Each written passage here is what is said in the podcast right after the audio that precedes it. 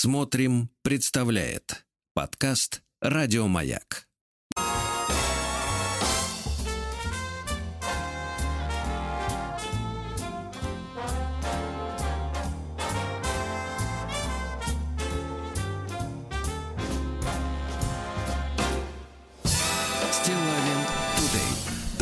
Я смотрю, Владик пришел с сеанса кинематографического Да, да, да. Здравствуйте, Владик. Доброе утро. Сходили, посетили кино Дом Гуччи Ридли Скотта.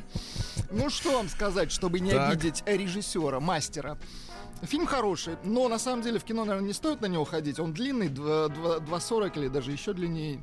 То А, есть, а куда ходить? В ЦУМ? Нет, дождаться, когда он выйдет на платформах, на наших любимых платформах, э, Сергей, вот, и посмотреть дома. Для домашнего просмотра, мне кажется, идеальный фильм.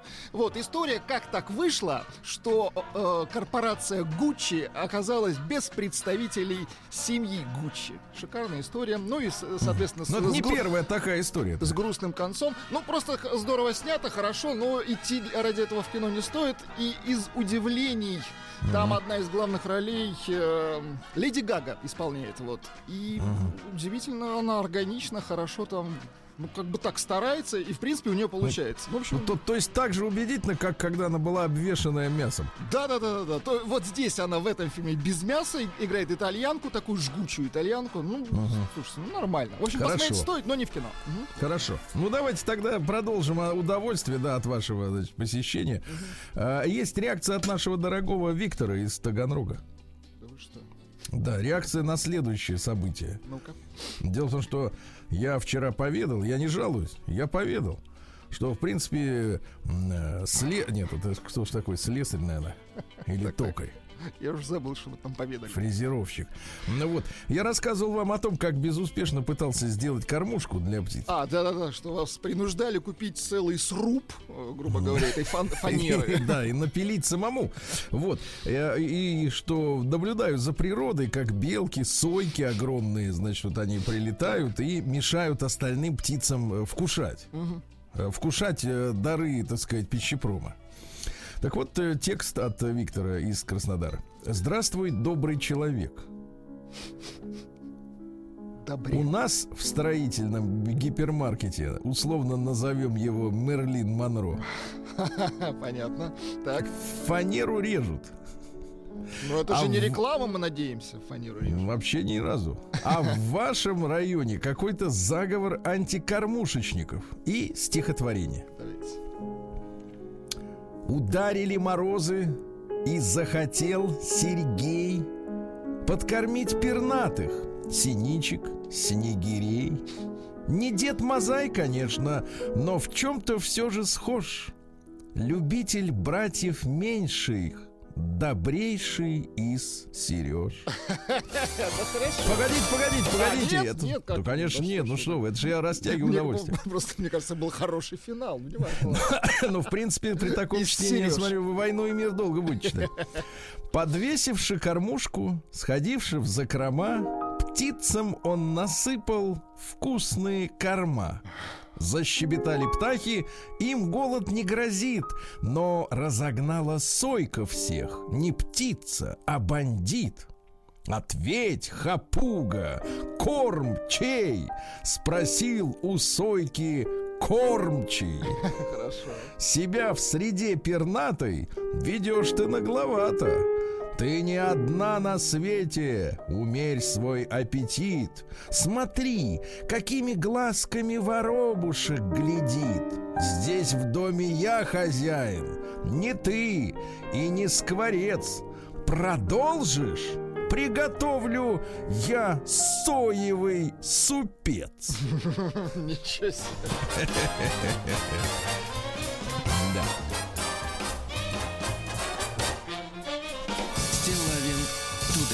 Так, ну и я понимаю, что вчера у вас был настоящий праздник юмора, э, благодаря мне, да, и журналу для дальнобойщиков, вы помните, да? Все в восторге, конечно. Я, честно говоря, вот, э, ну да, да, там как бы искусство на грани вот э, На грани искусства. мгм. Да, и давайте я, я с трудом, честно говоря, обнаружил еще что-то такое интересное для нас с вами. Там слишком много брани. Жаль. Вот, каких-то вещей, э, так сказать, э, ну, совсем уж, так сказать. серии тыр-тыр-тыр, да, вы их называете? Да, вот. А есть, э, есть некоторые, ну давайте с какого вам начать-то, с приличного или с не очень? Наверное, с не очень. Не да? очень, если возможно, конечно. то Ну, например, например, у вас есть книги по садомазохизму? Конечно. Киньте мне одну в лицо. Так, неплохо, да? Хорошо. Дальше. Буратино в приступе ярости отпилил себе Понятно. и только тщательно пересчитав годовые кольца, продавец отпустила ему пиво. Отвратительно. Ну и пару приличных. Давайте. Если мужчина не засыпает сразу после секса, Так. значит ему уже пора к жене. Ну и наконец на заметку, на заметку всем, кто отпиливает, кто нет и кто спешит. Раньше магазины несли большие убытки из-за списания протухших кур, а потом появился гриль. Хорошо. Да, да, сладенько оставил, да.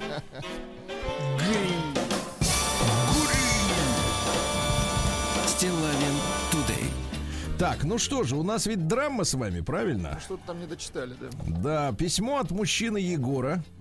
Заголовок э, письма, э, ну я его даже не буду читать, потому что иначе он э, продаст всю историю заранее.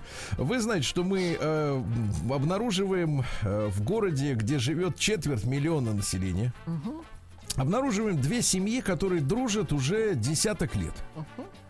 Всем по 35. м, Вот. И, э, значит, Казалось э, бы, жить да жить, да? да, лю- жить да жить, да пенсию потом получать. Да, и, и вот они захаживают друг другу в гости, в том числе, естественно, ну какие развлечения, когда есть в доме баня. Э, Не хитрые. Или вести радио, передачу, или париться, да. В принципе, в бане другими вещами-то, наверное, Ну, приличными вы имеете в виду. приличными, да, заня- не заняться. Не заняться. Вы знаете, что испокон веков в бане, например, на Руси не было икон. Да, потому что... Потому что нет чего им там смотреть. Вот. Это портал не для того места. Так вот, э, значит, э, Портал. портал, портал, вы не смейтесь. Потом сами увидите. Так вот, э, значит, Владик, история такая, что они ходили, ходили в гости 10 лет, и вдруг заметили, как на стене висит плетка. Да? Не казачья, э, не казацкая плетка, да, вот, а, соответственно, самое что ни на есть настоящая плетка для людей, Для так сказать, которые хотят, для людей, которые хотят э, Быть битыми. ну, познать больше, чем им надо. Нет, кстати, есть выражение. Битый не битого несет. Да, нет, битый битого бьет. Да-да-да. Ну вот. Ну и, соответственно, шуточки были, так сказать, э, да, смешки из серии. Вот, мол, и, наконец, в одном из, э, в, од- в один из вечеров э, оказалось, что пара ездит в другие районные центры для того, чтобы быть неузнанными на разного рода вечеринки, скажем так, аморального свойства. Сходки.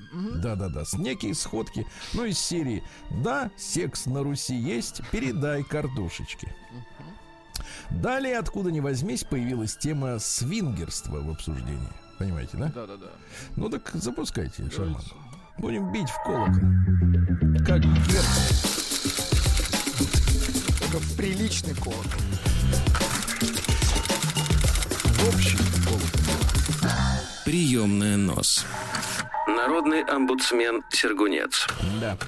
Итак, э, вот было бы прикольно найти людей для этого занятия, чтобы не приходилось ездить в другой город. Я посмеялся, кинул какую-то по- шутку, дабы ни у кого не возникло чувство смущения. Но в этот момент у меня появились сомнения, что, возможно, это не шутки.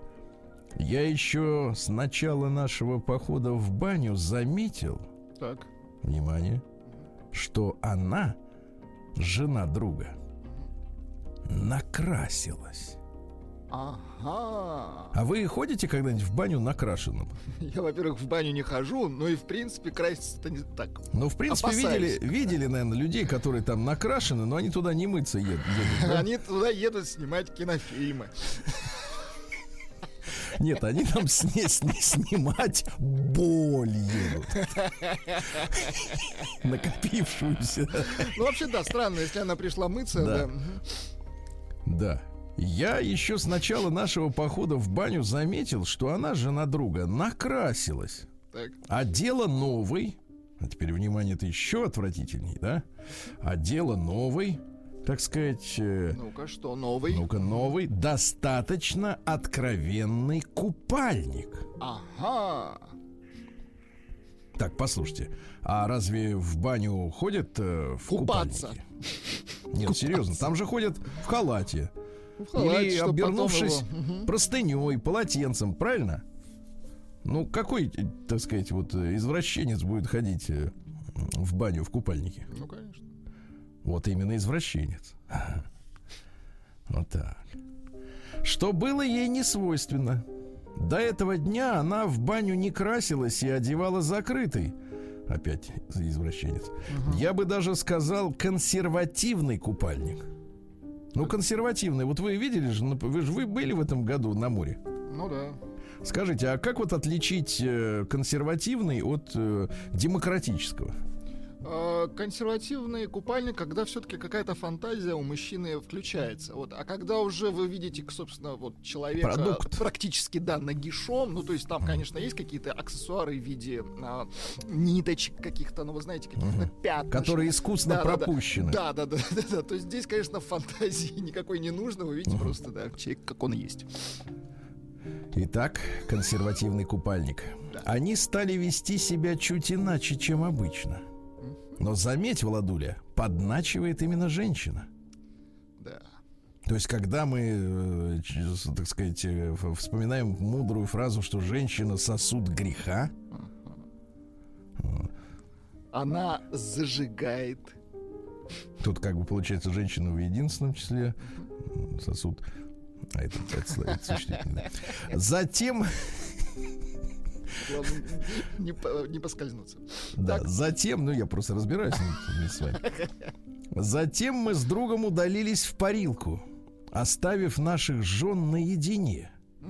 Как я узнал уже после этого вечера от собственной жены, жена друга поделилась с моей женой еще несколькими откровениями, одна из которых вызвала мой первый шок.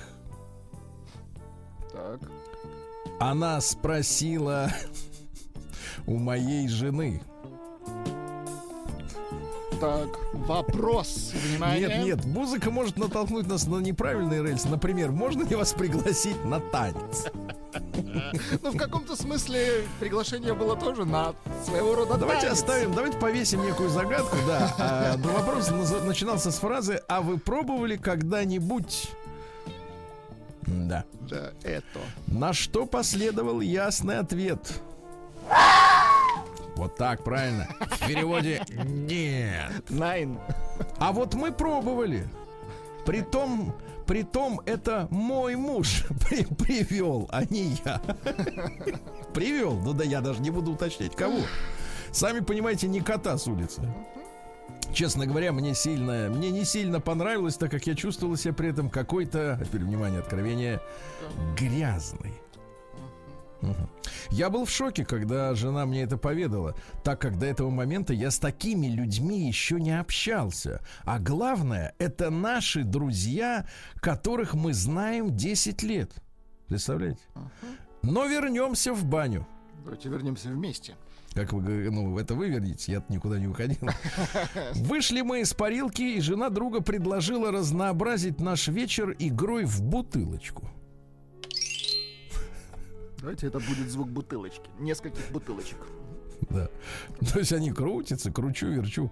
На что я отреагировал довольно в мягкой форме, в некоторых местах с иронией и сарказмом, и дав понять, что это не очень хорошая идея. «А почему? спросила она. Мы же не собираемся тут чем-то таким заниматься, как ты подумал. Вот смотри. Вот смотри, она раскрутила бутылочку, при этом сказав, на кого она укажет, тот должен поцеловать ушко моей жены. А? Отвратительно. Ушко, ты понимаешь? Как у нас говорили за ушко да на солнышко. Бутылочка указала на друга. Тот, смущаясь, как мне показалось, посмотрев в разные стороны, нет ли еще кого-то в бане, быстренько подошел. полицейский? А теперь внимание, бы- нет ли полицейского нрава, в конце концов. Да. Да, посмотрев по сторонам, Так. быстренько подошел к моей жене. Ты представляешь? А он-то сидит рядом, представляешь? И поцеловал ее в ухо. Ужасно. Какая сцена, а? Какая сцена? Достойно... Достойно выс- бани, я вам так скажу. Точно, достойно бани. Напомню, пишет Егор, чтобы у вас не сложилось недопонимание. Я считал этих людей чуть ли не нашими родственниками, поэтому особо на это не отря... А вот это и есть родственная анестезия. Я считал этих людей чуть ли не нашими родственниками, поэтому особо на это не отреагировал, посчитав все происходящее каким-то разводом и шуткой. Вот видишь, сказала мне жена друга. Ничего пошлого, а мне кажется сплошная пошлость, а? Мгм, Абсолютно. После этого я увел тему в сторону, знаете, как вот э, горящий истребитель уводит от э, поселка, где спят дети. Увел в сторону, дабы не продолжать эту игру, которая меня напрягала.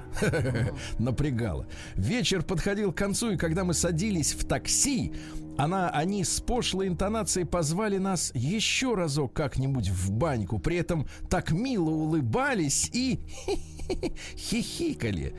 Может, все-таки разводят нас, подумал я про себя. Но, но Владик, на что? Мгм.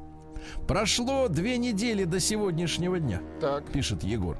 И вдруг, неожиданно в понедельник, В приличный такой день недели, понедельник.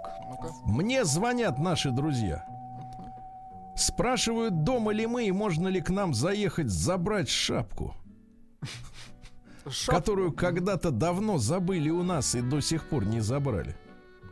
Я отвечаю, конечно, заезжать.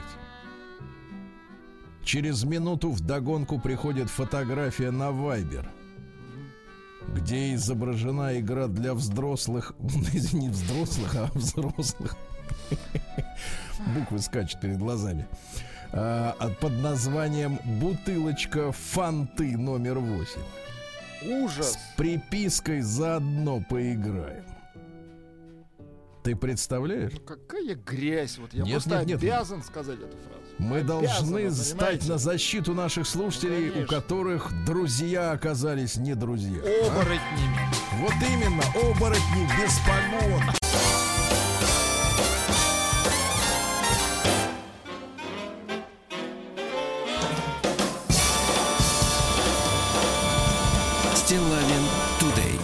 Товарищи дорогие, 24 декабря. А? Как с куста.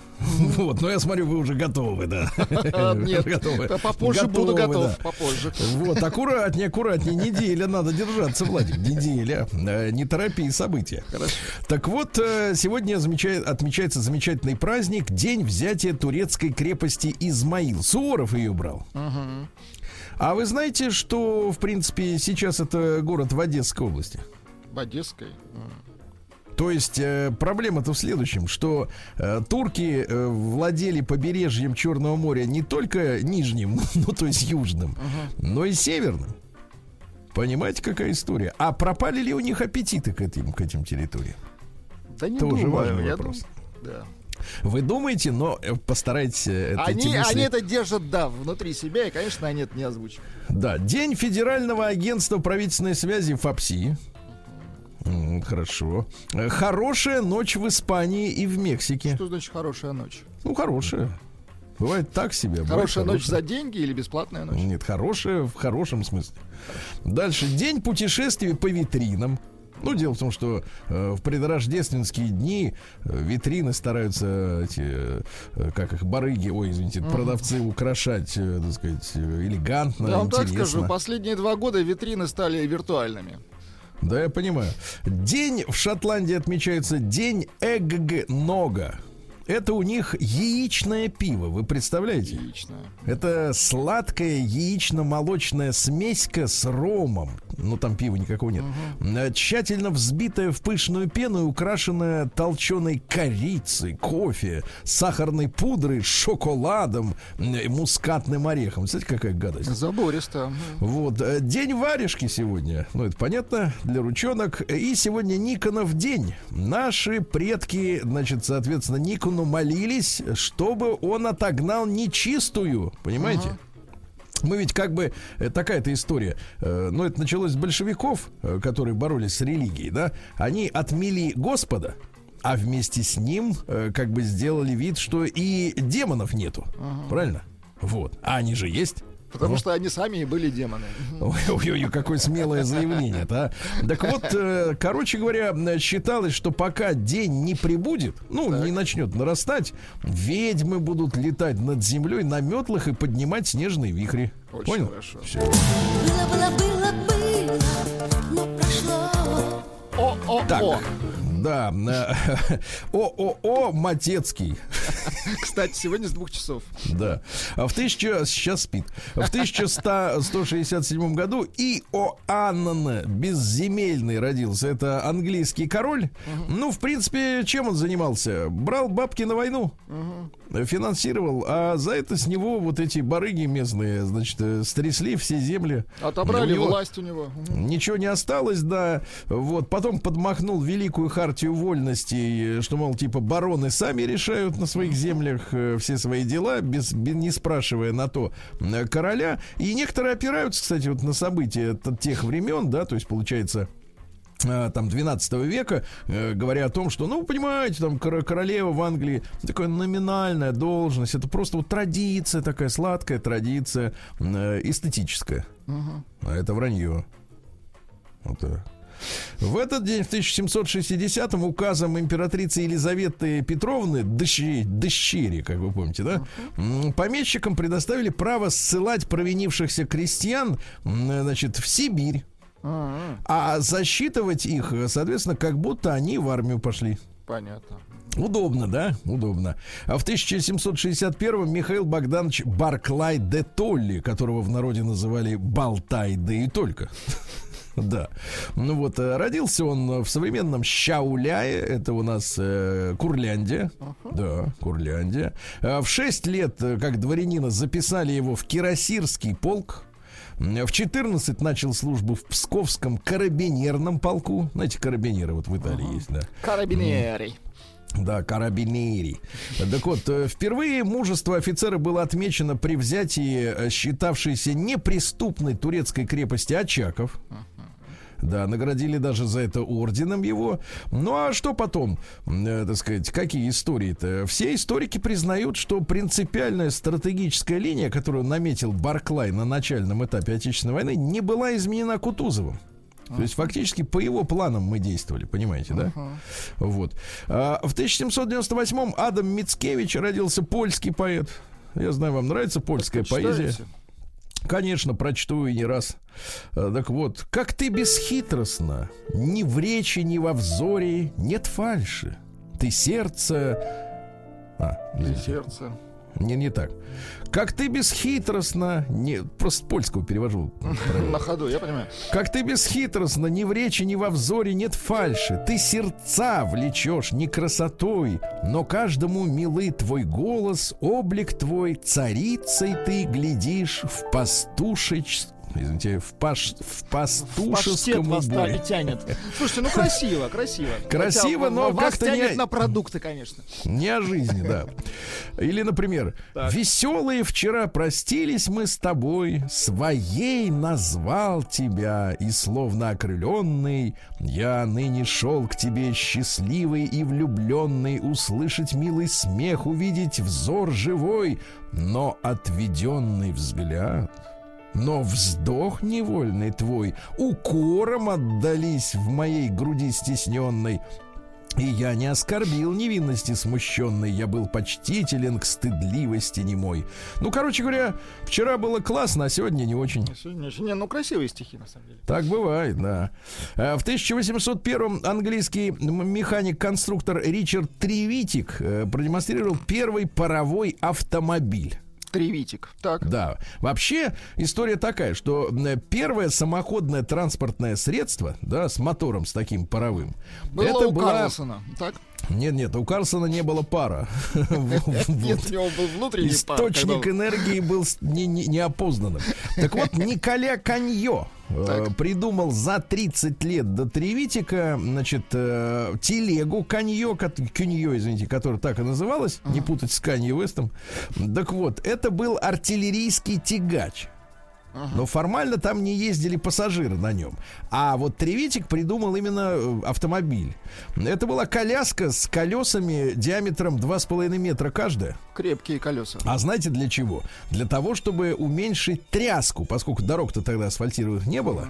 А дело в том, что на ухабах э, мог под, дровишки-то могли подскакивать в печке. И затухнуть в итоге, понимаете, вот для чего большие колеса. Там был один горизонтальный цилиндр, гигапоршень там сидел внутри. Вот, ну и он проехал 16 километров по улицам Лондона, понимаешь, да? А на следующий день врезался в э, перила одного из домов, ему сказали, пшел отсюда, и все. Было, было, было,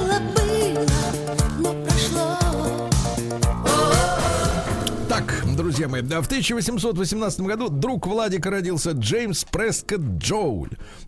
Как и Владик, он был физиком, открыл закон сохранения энергии, обнаружил э, связь э, тепла с механической работой. Молодец. Ну, видимо, обнаружил, что двигатель греется, когда работает. да. Так вот, это привело к идее сохранения энергии. Э, Потом первый закон термодинамики. Да. Вообще, папаша у него был богатым пивоваром. А как Рисковал, вышло, что риск- он- рисковал спиться. Но вот, соответственно, может, от противного. Джоль, кстати, был пере- первооткрывателем энергии синапсов. Но тут вам станет плоховато, я понимаю. Да-да-да, уже А в не 1837-м Казима Вагнер родилась, жена Рихарда Вагнера. Так, Понимаете, да? а чем она известна? Там ведь э, какая история-то? Дело в том, что композитор-то был старше ее на 24 года. Ну, это нормально, это же... Ну, ему-то, конечно, хорошо, да. А она при этом была замужем за его лучшим другом и почитателем Гансом фон Бюлофом. Ай-яй-яй-яй-яй. Да, но влюбленных не остановили никакие Понятно. преграды, да. Она разделяла националистические, антисемитские взгляды своего мужа. Понимаете? Муж Очень важно- жена одна, извините, да. Да, нет, очень важно, когда в семье вот есть, как бы так сказать, политическое согласие. Единодушие это называется. Да-да-да, когда душа в душу антисемиты, да, вот вы это хотите сказать. Хватит вот это вот э, развивать. Да. Ну а что потом-то, м, потом-то что произошло? Да ничего, отбил и все. да. понятно. А в, тысяч- в тот же день, в 1837 родилась Елизавета Баварская. Не Боярская, а Баварская, да. Ну Вот. Это у нас э, прославленная герцогиня Сиси. Как сиси. Ну, Сиси. Ударение я правильно поставил. Вот. Это у нас австрийская супер-женщина. Вот, э, можно сказать, э, кумир до сих пор австрийской молодежи. Ее зарезал этот самый, прям стилетом в сердце. Она гуляла в парке. Так. Зарезал стилетом, так сказать, в в сердце Хулиган. террорист. А, террорист. Террорист, да, террорист подбежал. Я же вам рассказывал эту историю, да, э, что, в принципе, вот эти все э, стриптиз, лифчики вот эти, они все появились э, на фоне террористической угрозы тотальной. То есть это было бегство в секс от того, что постоянно кого-то где-то убивали. От опасности. Это вторая половина 19 века. Вот и ее убили. Я был, кстати, в музее Сиси в этой э, в Вене однажды. Ну, в принципе, женщина вызывает интерес, я скажу так, да. А в 1865-м в городке Пуласки, это штат Теннесси, После поражения в гражданской войне ветераны-конфедераты, ну, чьи памятники сейчас негры сносят в Америке, да, э, создана тайная российская организация Куклукс-клан. Вот почему они сносят эти памятники, ты понимаешь? Они же борются, негры, я имею в виду, афроамериканцы, иначе как их называют, да, другие. Э, Они борются-то не просто с исторической памятью, а именно с тем фактом, что с негритянскими прогрессивными организациями боролись ветераны конфедератов, понимаешь? Вот. Ну, имя-то понятно от греческого слова «кыклос», э, что означает «круг», да? Вот. Но у них есть великий маг, Ну, как полагается, все как у людей. Да-да-да. Сложная структура, так сказать. Э, Есть великие тираны с помощницами А Вот, скажите, домен- до сих пор существует организация? Ну, официально они как бы распустились. Да, но судя по тому, что памятники сносят э, чернокожие, видимо, не совсем. Да. Эммануил Ласкер в 1868 немецкий шахматист, второй чемпион мира. Представляете, да? Вот. э, в последние годы зарабатывал на жизнь сеансами одновременной игры. Мог на 100 досках играть сразу. Рука крепкая была. Так такая, чем больше досок, тем больше, так сказать... Гонорар. э, Да, гонорар, совсем с вами согласен, да. В этот день, э, в 1894-м, Жорж Мари Гиминер родился, французский летчик ас Первой мировой войны. Дело в том, что он был болен туберкулезом, его не брали ни в пехоту, ни в кавалерию. А э, говорит, слушай, ну тогда я на самолет. Они говорят, ну самолет-то несерьезно. И стал героем. Он э, сбил, э, сказать, э, несколько десятков немецких самолетов. Да молодец. Да, да, да. А Александр Александрович Фадеев, наш замечательный писатель, 120 лет сегодня со дня рождения. Вы помните его молодую гвардию, естественно, да? Вот, конечно, помним. Михаил Семенович Эпштейн родился. Не тот Эпштейн, который на остров летал с э, Не Клинтоном, хороший а Эпштейн. хороший. Он Михаил Семенович Голодный. Он взял себе такой псевдоним. Вот, ну, хорошие строчки у него есть. «Люби до смерти, мне в любви конца не увидать». Ты оттолкни, позови и обними опять. С тобою просидим вдвоем с зари до, зери- до зари. Люби до смерти, а потом, коль можно, повтори. А? Класс. Да, вот это вот повтори. Да. Что же у нас еще интересного в этот день, друзья мои? Ну, э, Джеймс Хедли Чейз в 1906 году родился английский писатель, автор детективов. Ну, все вы помните этот прикол. Во-первых, он не Джеймс и не Хедли, не Чейз, а Рене Брабазон Реймон. Вот. Но он никогда не был в Америке. Э, Об Америке он рассказывал по путеводителям. Но много читал о ней, понятно. Да. Ну что говорил о женщинах? Закон, сталкиваясь с миллионерами, становится удивительно покладистым. Да. Или, например, а, женщине ничто не доставляет такого удовольствия, как делать все то, что ей не нравится, ради того, что кто ей действительно нравится. И чем она своевольнее, тем больше удовольствия она получает. Это вот к Понимаете, Добину, да? да-да-да. Так Добину, конечно, но его на всех не хватит. э, Вот, с такими диагнозами. Ну Вот. э, Виктор Иванович Балашов в 24 году родился. Это замечательный советский и российский диктор центрального телевидения, всесоюзного радио. Вот. Отец его был комиссаром дивизии, погиб под Смоленском. Он себе переделал день рождения, пошел э, служить. Трижды был ранен. Его не стало 23 июня этого года. Замечательный мужчина с прекрасным голосом. А Анатолия Юрьевича Равиковича, вспоминаем, родился сегодня в 1936 году. А в 1942 году вышел приказ э, Народного комиссариата просвещения, ну, Министерства образования, об обязательном употреблении буквы «Ё». Йо. мгм. Да, не надо писать «Е», не надо путать никого. А В 1945 году р- родился ваш герой Лемми Килмистер. Хороший был мальчик. 75 лет сегодня исполнилось бы Леониду Филатову, нашему замечательному актеру. Ян Аккерман тоже 75-летие празднует, голландский гитарист. А? Вы чувствуете вот влияние таблеточек, да? Да. Ну и в 58 году Верховный Совет СССР принял закон об укреплении связи школы с жизнью. А знаете, как укрепляли? Ну-ка как. Ввели, во-первых, всеобщее восьмилетнее образование, но создали систему профтехучилищ. То есть ты после восьмого класса идешь укреплять связь с жизнью.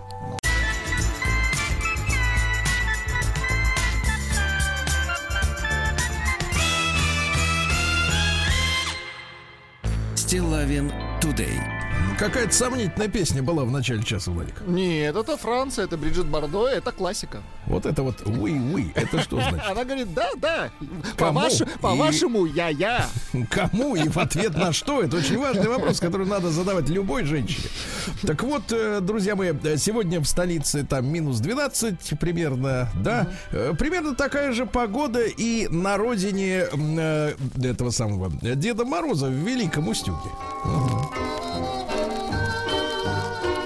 Чтобы песней своей помогать вам в работе, дорогие мои. Устюжане. Хорошо. Устраивает? Устраивает.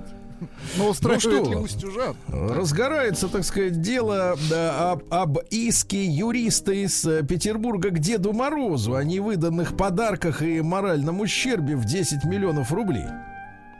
Пока что иск не поступил в Великоустюгский районный суд. Накануне юрист Мерзоев э, сообщил на своей странице в социальной сети, что решил подать в суд на Деда Мороза из Великого Устюга. Э, А вот э, в четверг на итоговой пресс-конференции Владимир Владимирович, так сказать, получил вопрос от журналиста, который рассказал об этом иске. Теперь, внимание, развязка. Президент ответил, что он тоже юрист из Санкт-Петербурга Очень хорошо. и может выступить адвокатом Деда Мороза. И напомнить истцу, что Дед Мороз исполняет желание и дарит подарки только хорошим девочкам и мальчикам. Очень хорошо. Хорошим, Игорь. Видишь? Хорошо бы Игоря проверить на хорошесть. А я, мне кажется, проверка уже началась. Вот как А только он ее уже не прошел. в, в отчине Деда Мороза ждут до 25 тысяч туристов в новогодние праздники. Да? Понимаете, да? Мы же с вами были. А, Не вы не помню, были. нет, я не был. был. Вы не помните. Ну, вы вас не были, я вам рассказывал, да. Сбер оценил стоимость автомобильного путешествия к Дедушке Морозу. Семья из четырех человек потратит на пятидневное путешествие вот, э, на новогодние праздники в Великий Устюг из Москвы, включая проживание, питание и развлечения, чуть больше 50 тысяч рублей из четырех человек. В машину, смотрите, э, с собой можно взять легкий перекус. Средняя стоимость продуктового набора из полуторалитровой бутылки. Пачки печенья и полкило бананов составит 496 рублей. Да класс. Дальше. Из зоопарка Великого Устюга сбежали два пятнистых оленя. На волю. Мгм. На волю захотели. Э, Вот. Да, ну пишут, что в Москву побежали, там зарплаты выше. Аккуратнее. Сейчас вот с лосями, видите, как некрасиво получается. К их коленям тоже могут докопаться. Скажу- Да, ну скажем и... так. А чем лось-то от оленя отличается? Да ничем. Одна и та же рожа, правильно? Ну и, наконец, просто давайте о, о текущих событиях, потому что все Давайте. связано, конечно, с Новым годом, но э, 28-летний пьяный водитель снегохода врезался в иномарку. Пострадал припаркованный Nissan и сам водитель снегохода получил уши- ушиб грудной клетки, перелом ребра. Больше никто не пострадал. Ну и слава богу. Ну и все.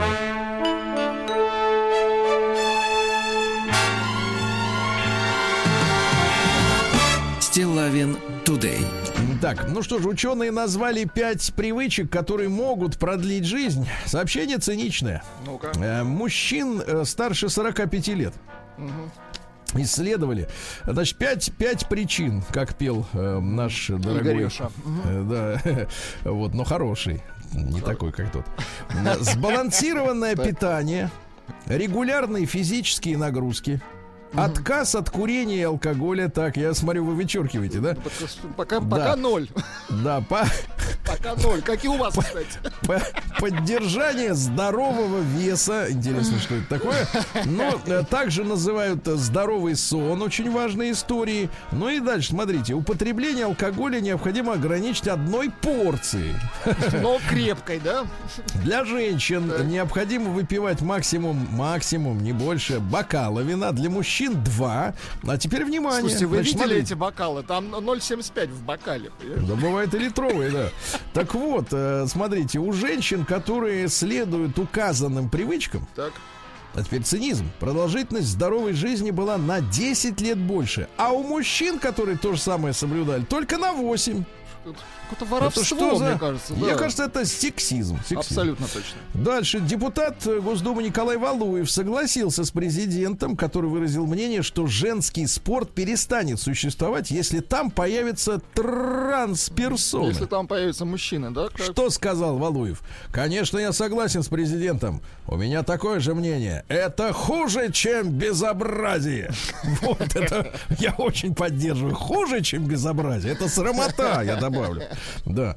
Риэлторы назвали самые дорогие пентхаусы в Москве. Ну, давайте. Ну, мужайтесь, ребят. Около станции метро Маяковская пентхаус площадью более тысячи квадратных метров. Зачем человеку тысяча квадратных метров? Выходит, что нет, нет, не так, не так, не так, достаточно так двух не так поставил вопрос. Зачем приличному человеку тысяча А это, да вы просто не понимаете, как живут приличные люди. Вы. Так вот, цена достигает, теперь внимание, Ну. 3 миллиарда 150 миллионов рублей.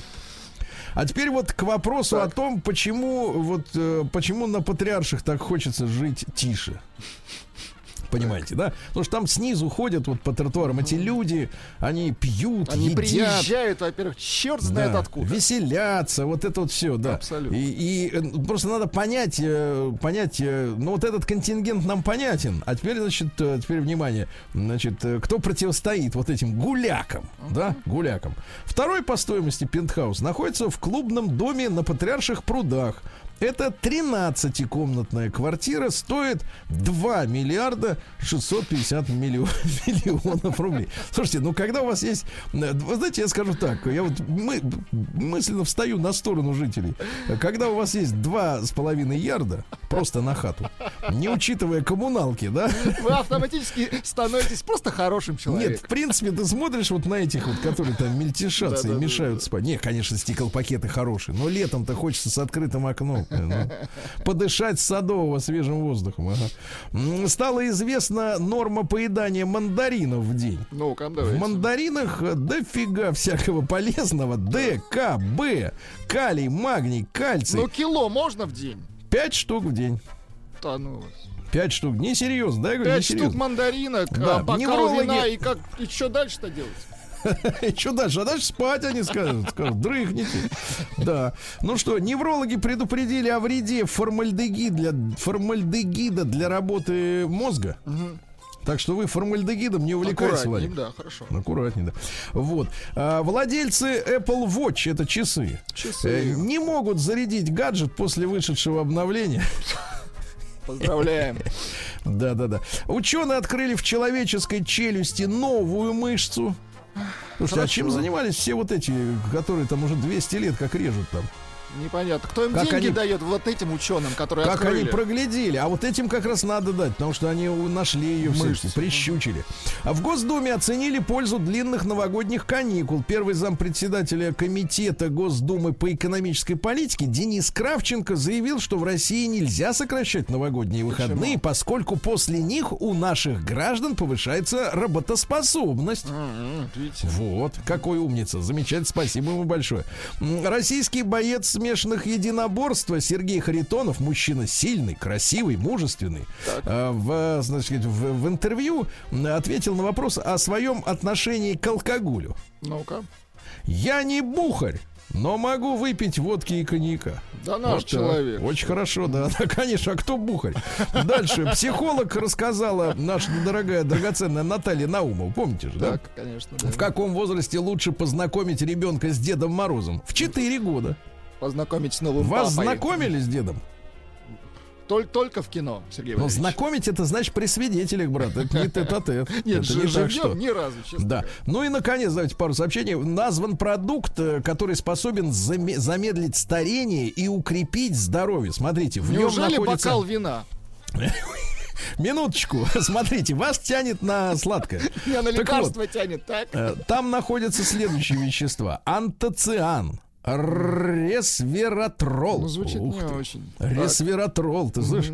Э, Квертицин. Главное, чтобы Э, формальдегида там не было. Да, да, смотрите, богаты эти, эти, значит, этот, как бы так сказать, продукт антиоксидантами, клетчаткой, быстрыми углеводами, содержит витамин С, калий, медь, э, железо, Ну, ну магний, за кальций, продукт? фосфор, Ну. марганец, серу, селен, и это виноград. Виноград. Интересно, э, улетучиваются ли все вот эти вещи после того, как из винограда делают вино? Совершенно Это точно. надо выяснить, кстати говоря, да. Путем, Вот. собственно, да. Ну и хорошая новость просто вот для таких, как вы. Давай. Ежедневное купание в термальных источниках Так. расслабляет капибар и делает их кожу нежной и гладкой. Я, я думаю, что за два ярда там и термальный источник есть. Из крана шарашит. Так, ну из мира женщин. Внучка Бориса Ельцина выложила фотографии с отдыха. Отдыхает на острове Сен-Бартс, где у родителей девушки есть вилла. Ну, хорошо. Дай бог. А Сен-Бартс называют ос- островом миллионеров. Он считается одним из самых элитных курортов планеты. А любимого человека зовут э, наш замечательный футболист Федор Смолов. Ну, вот видите. Ну, видите, как замечательно. Очень. Хороший футболист, хороший. Хороший футболист, хорошая Должен вилла. хорошо отдыхать. Да-да-да, и питаться. Вряд ли там доширак-то у него с собой. А, изможденная от супружеского долга петербурженка потребовала у суда запретить производство протеиновых батончиков. А вот это дело громкое. В Петербурге Приморский районный суд Так. зарегистрировал исковое заявление житницы Петербурга о защите прав потребителя. А, Значит, она приобрела в одном из магазинов 12 протеиновых батончиков. Продукция пришлась по вкусу девушки и ее молодому человеку. Девушки, заметьте. После Они употребления... схомячили 12, да, батончиков сколько? 12. После 12. употребления фитнес-продукции мужчина стал проявлять чрезмерную активность, в том числе при исполнении супружеского долга. Это стало основой для подозрения об использовании в составе продуктов вещества, которое действует на возбуждение нервной системы человека и не только. А теперь цитата. Значит, э, что заявила девушка в официальном обращении к суду? Владик, Ну-ка. тишина. Да, давайте. Употребление батончиков привело к тому, что со стороны мужа повысилась интимная активность, которая противоречит нормам морали. Стороны мужа. Гениально. Мы ждем рассмотрения этого дела. Дальше. Ирина Салтыкова, певица, рассказала, что получала больше, чем Сережа Бодров на съемках фильма «Брат 2». Жаль. Три тысячи долларов за съемочный день. Вот какие гонорары-то суперстар, были в массовке, да? суперстар. Да, ну и что? И, соответственно, заслуженный тренер СССР по фигурному катанию отреагировала на слова Путина о трансперсонах в спорте. Цитирую. Так. Я солидарна с Путиным. Женщины должны соревноваться с женщинами, мужчины с мужчинами. Ты хоть девочкой можешь назваться, но если ты был мужиком, так нечего стесняться этого. Цитата заканчивается. А у меня есть вопрос. Э, Дело в том, что многие наши мужчины не раз слышали от женщин следующую фразу. Ты не мужик. Что делать им? Вот им Как- как раз в женский спорт, Да куда им податься? Вот этим не мужикам. Да-да, ну что ж, перейдем на звезду.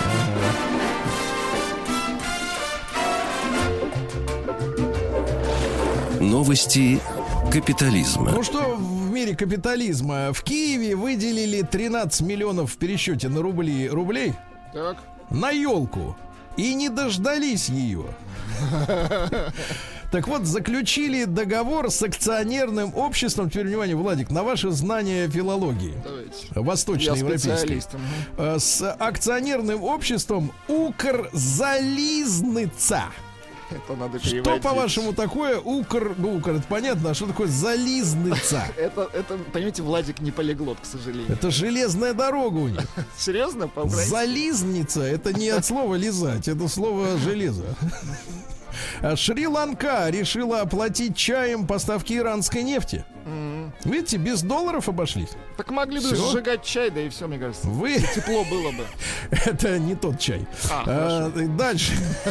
Китай вернул Литве сотни тысяч литров пива из-за патриотизма. Дело в том, что литовцы устроили у себя посольство Тайваня. Вот. И, соответственно, ну, из политических, идиотских соображений. А китайцы говорят, а теперь возьмите ваше вонючее пиво обратно в зад. Вот. Ну и молодцы. В Японии создан телевизор, который можно лизнуть и почувствовать вкус еды. Зализный телевизор. Понимаю. Нет, это железный. А, Украина ввела штрафы за сбор грибов, раздавленных богомолов и вылов жаб. Но они э, хотят понравиться европейцам. Европейцам. Так вот, смотрите, за гриб, срезанный без разрешения, надо заплатить почти 3 доллара. А, дальше. За карася 3 доллара. Жаба рапуха стоит 5 долларов. Жук гноевик, если вы его раздавили, э, почти доллар. Да? Вот, э, если бобра завалите 300 долларов, лиса 270. Также нельзя косить траву и э, пасти скот. Понимаю. Ну, все как в Европе, действительно. А как в вот Британии грибы, кстати, по-украински, вы не знаете? грыб. Гриби. Да, Греби в. Британии э, женщина получила от матери неприличный торт с пьяным Санта-Клаусом. Торт, на котором Санта-Клаус лежит без штанов э, с причиндалом. Хороший торт. А в Уэльсе пьяный вор заснул во время ограбления и попался полиции. Заснул. А профессор э, университета в Нью-Йорке получил по почте набитую наличными долларами коробку от благодарного выпускника. Там было 180 тысяч долларов наликом. Профессор говорит, я такого никогда не видел, только в кино. Вот. А В письме бывший студент признался, что э, решил пожертвовать деньги в благодарность за превосходную возможность получить образование. Ну, то есть он э, достиг успеха в жизни. Ну и, наконец, давайте, что у нас интересного. Италия закрывает экстренно все пушные фермы, то есть больше итальянских шуб не будет, девчонки. Ужас. А Это важный шаг к подлинно-этической экономике, к подлинно-гражданскому обществу, к признанию животных как разумных существ. Может быть, они на следующих выборах и голосовать уже будут, правильно? В парламенте. Или в Конгресс. Ну и, наконец, в США конгрессмена ограбили в парке Филадельфии. Демократическая конгрессменша приехала решать судьбу обширной зеленой зоны.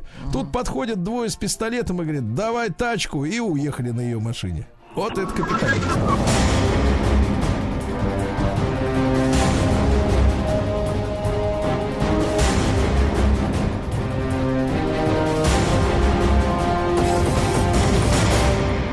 Россия криминальная. Ну что же, подсчитали ущерб от чучела, который поджег гипермаркет Лента в Томске. 2 миллиарда рублей. Действительно чучело. И этих, сгорел целый магазин, и этих денег все равно не хватит на квартиру на Патрике. Да, э, цитата из Шнайдера, это Александр Шнайдер, поджигатель. Там на прилавке стояли бутылки, схватил, открыл, начал разбрызгивать, все поджег. Как только загорелось, увидел, как охранник или кто-то побежали тушить, и все. Крики, шум, паника. Тысячепроцентный чучело, да.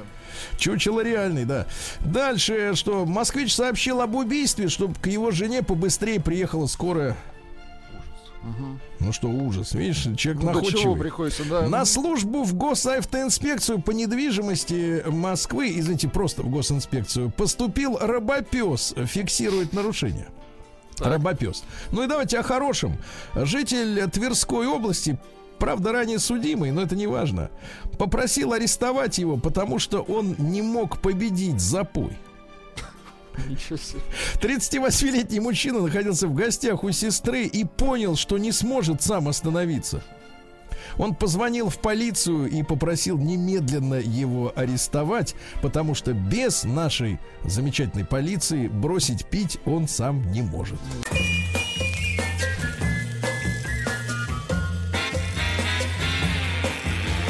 Уже не новая музыкальная программа. Так, товарищи дорогие, сегодня у нас напряженная музыкальная программа. Вот э, подошла молодежь, Очень которая хорошо. потребовала, потребовала донести до общественности их музыкальные вкусы. Да. Здравствуйте, молодежь. Доброе утро. Так, это кто? Это Вита. Виталия. Да, Виталия. Ах, Виталия. Да, Ну, да, можно да, сказать да. Принцесса. Мы где-то встречались, да. Да. Виталия, ну что, девочка моя, ну давайте расскажите, о чем вы, с чем вы нас хотите познакомить сегодня? Да, сегодня я сама. Вообще, на самом деле, я немножко старше целевой аудитории ТикТока. Но Насколько? ну, лет, на лет два. на пять. Да на. Месяцев пять. на пять. Вы чувствуете себя старухой по этой причине? Немножко, немножко чувствуется эта разница в возрасте, уже накаляется Она нас троллит. Так, маман, привет. А, вот. Пришла поделиться своим удивлением, потому что группа Муми Тролль, которую я слушаю чаще, чем песни Это наша возрастная аудитория. Вот. Так. Муми Тролль записали фит с тиктокером Дани Милохиным. Собственно, вот. фит, Сама была в шоке. Запрыгнули в последний А, вагон. песню. Песню. Да. Мгм. Что такое фит? Да. Песня. А кто такой Нет, трек. фит это не песня. Нет, да. Ну, Девочка моя. совместный трек, наверное, ты имела в виду, Да. а Скажи, кто такой Даня Милохин? Даня. Милохин э, тиктокер, довольно известный. Это вообще, давайте начнем издалека. Это человек? Это человек, Так, чуть младше меня. Молодежь. не чуть, а на пять лет, как Нет, не на пять, там немножко. Очень трудолюбивый парень, хочу заметить. Да, и очень... что? Да он на всех каналах прям пашет. Да, он и Даже на коньках катается, и Создает поет. медиаконтент, да. Слушайте, а скажите, пожалуйста, а вот э, вам, вы почему обратили внимание на эту песню? Потому что Мумитроль, вот чисто из-за этого. Даню Милохина я слушаю редко, потому что, опять же говорю, немножко не в моем вкусе. Но песня получилась интересная. Вот Давайте, Владик, э, включайте. Послушаем ваше Нормально. мнение. Морской капустою укушен В льдах бывало застревали Как шпицы Бергена сыны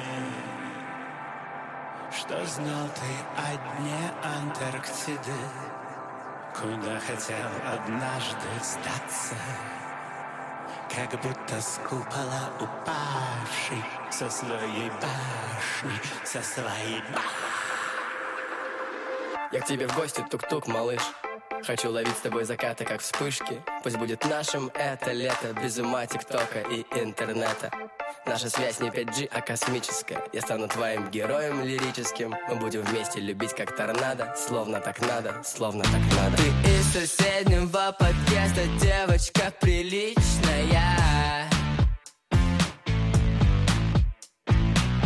тебе свои приветы и горю, как спичка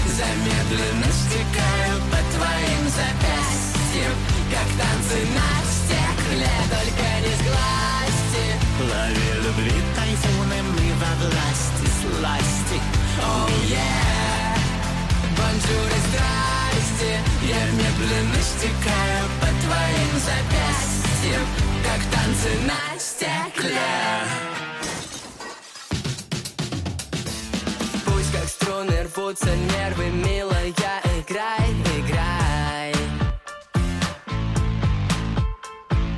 Пусть никто не знает, где мы, наша остановка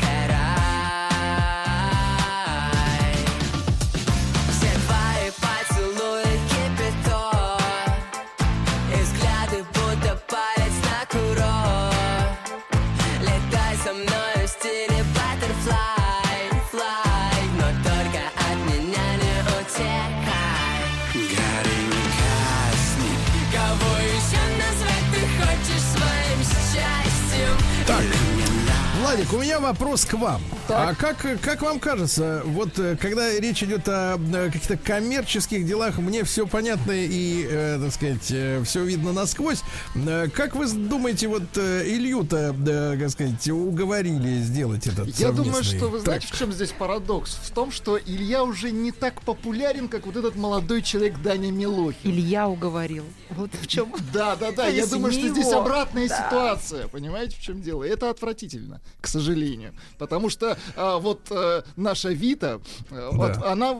Которая уже нет, не молода. Слава богу, она знает, кто такой Мумитроль, что это, что это за группа. Вот. А некоторые вот те, кто подписаны на Даню, они вот узнают теперь, что есть еще и Мумитроль.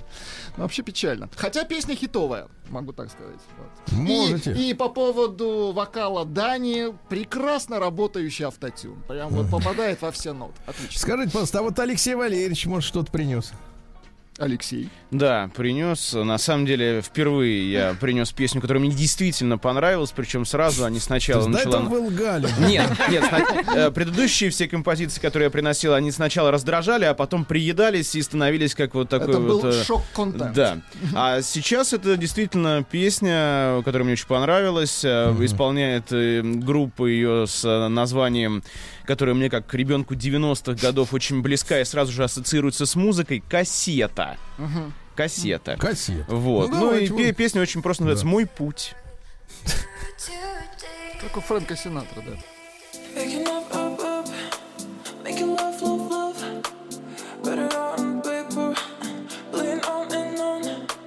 Just started dreaming, you end up winning. Waking up. Алексей, а это женщина или мужчина? Или трансперсона поет?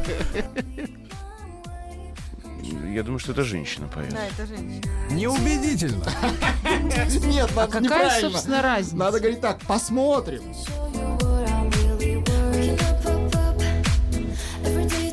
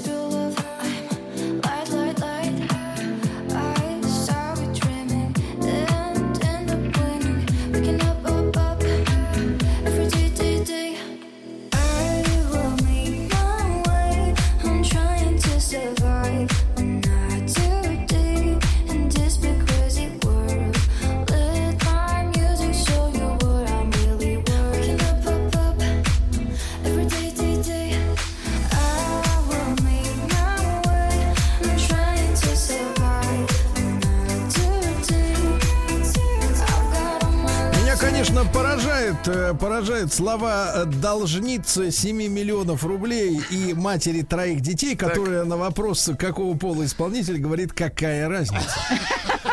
Вы, Это же не вы- давайте я вас сейчас подставлю и спрошу, вы вчера пресс-конференцию не смотрели? Смотрели, Нет, я ли? смотрела, слушала. Вот как же, как же смотрела, не так смотреть? наматывай на ус, Так это же не спорт, это же искусство. руководители. Какая разница? Так, ну вы-то что принесли? Опять я- ту- турецкая. Нет, я по старинке сегодня пошла. Я, помимо турков, люблю французов. Очень мне нравится французский язык, вот это житем. Я ничего, правда, не знаю. Мне Вот. нравится уй. Да. И очень мне нравится песня Тумбаланежи. Вот это, да? Манежа. Ну, это Ну, супер. щас Лучше бы Милохина подольше послушать. 60. Просто Ну почему? откуда вы его знаете. Кого? Тумбаланежа? Да, да, да. Я учу ребенка А, французскому. понятно. Да. А зачем? Вот куда метите? Там Франция оккупирована уже. Все. Какие задачи перед ребенком? Вы в Новую. Каледонию намылили? Куда-нибудь в Африку, там тоже много В. Африку. О, да, в Африку, да. А ребенок девочка или мальчик? Мальчик. Мальчик, тогда, тогда ЧВК, согласен. да, Мими зовут французский язык. мальчика. Эмиль, Эмиль, А, Эмиль. Эмиль. Мальчик Эмиль. Да. Эмиль, красивый. А фамилия Золя, давайте врубайте. а А, фамилия? а это не, не француз поет. Поет Муслим. Муслим. Магомай. Да. сердце зима Снег лег на плечи На асфальт и дома Точно так же шел. Когда мы встречались Что горе, что счастье Ему все равно. Он опять идет опять. И не хочет он понять, что грусть о тебе он бесконечный. Ла-ла-ла,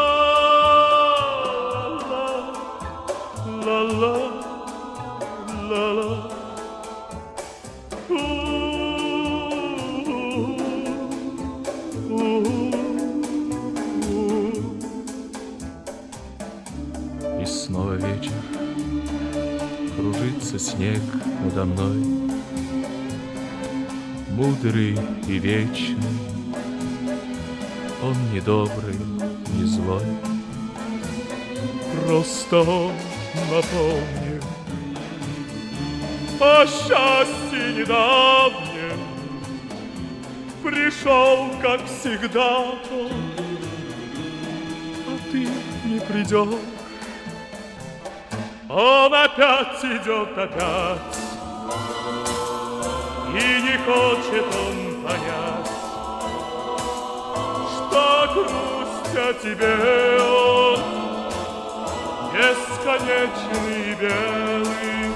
Итак, наша должница из долговой ямы учит ребенка Эмиля, мальчика... Африканскому. Да, африканскому наречию. А сама тянется к Магомаеву. Да, как вот вам она, фальшь ваша.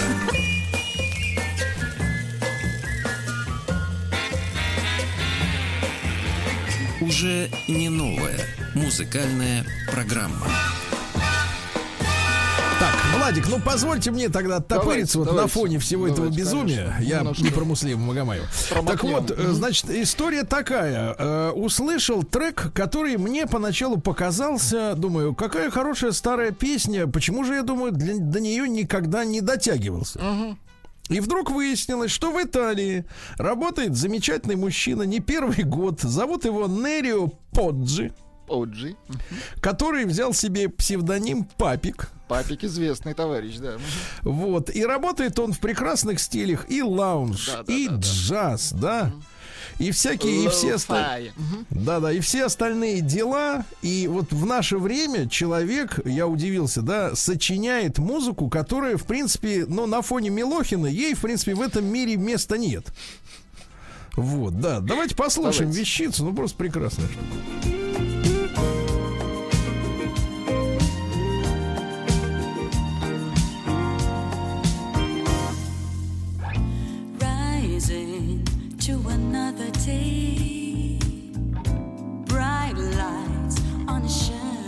Way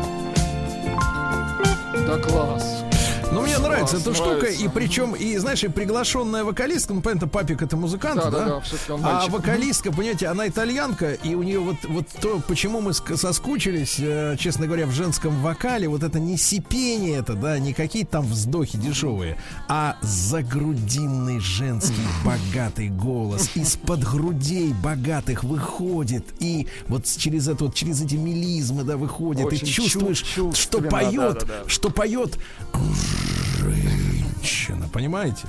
Да не, Ну-ка, чё- хороший ну, артист. Хороший, хороший парень. И песня хорошая. Каждый раз, когда я на тебя гляжу, я вся Дрожу. э, таю, Как таю. дрожу, да, синие. дрожу, давайте. Ну, Владик, вы-то чем нас Я тут э, обнаружил у Владика находка. Во-первых, вы, конечно, знаете, такой есть исполнитель Бобби Вумак или. Он, Да-да. он стал популярен э, благодаря фильму Тарантиновскому Джеки Браун. Не помните такой? В, 90, в конце 90-х вышел. Фильм дрянь. Фильм дрянь, но в начале и в конце на титрах звучит вот это вот Да. знаменитая его суперхит.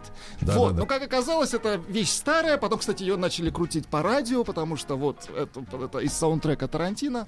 Суть не в этом, но он стал известен благодаря каверу на, э, Так. на песню, которую вы тоже знаете. И он спел ее по-своему в стиле соул. Прошу Так. внимания. Прошу. All the leaves are brown, and the sky is gray. Went for a walk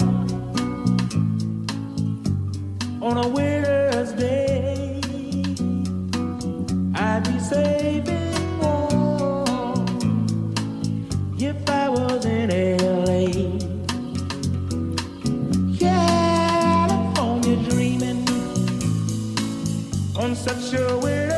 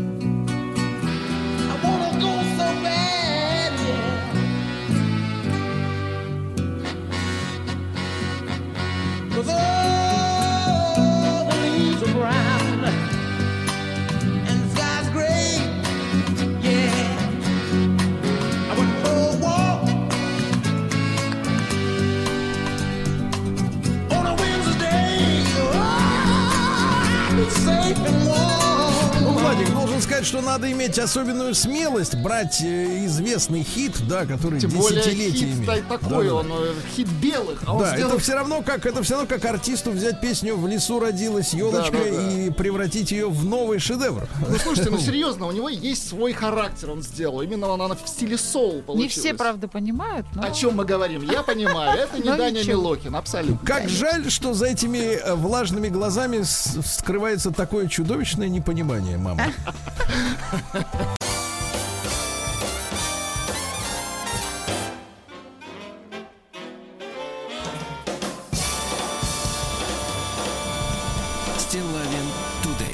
Друзья мои, дорогие товарищи, друзья, мужайтесь. Прозвучит в эфире слово, которое не все еще поняли. Инклюзивный.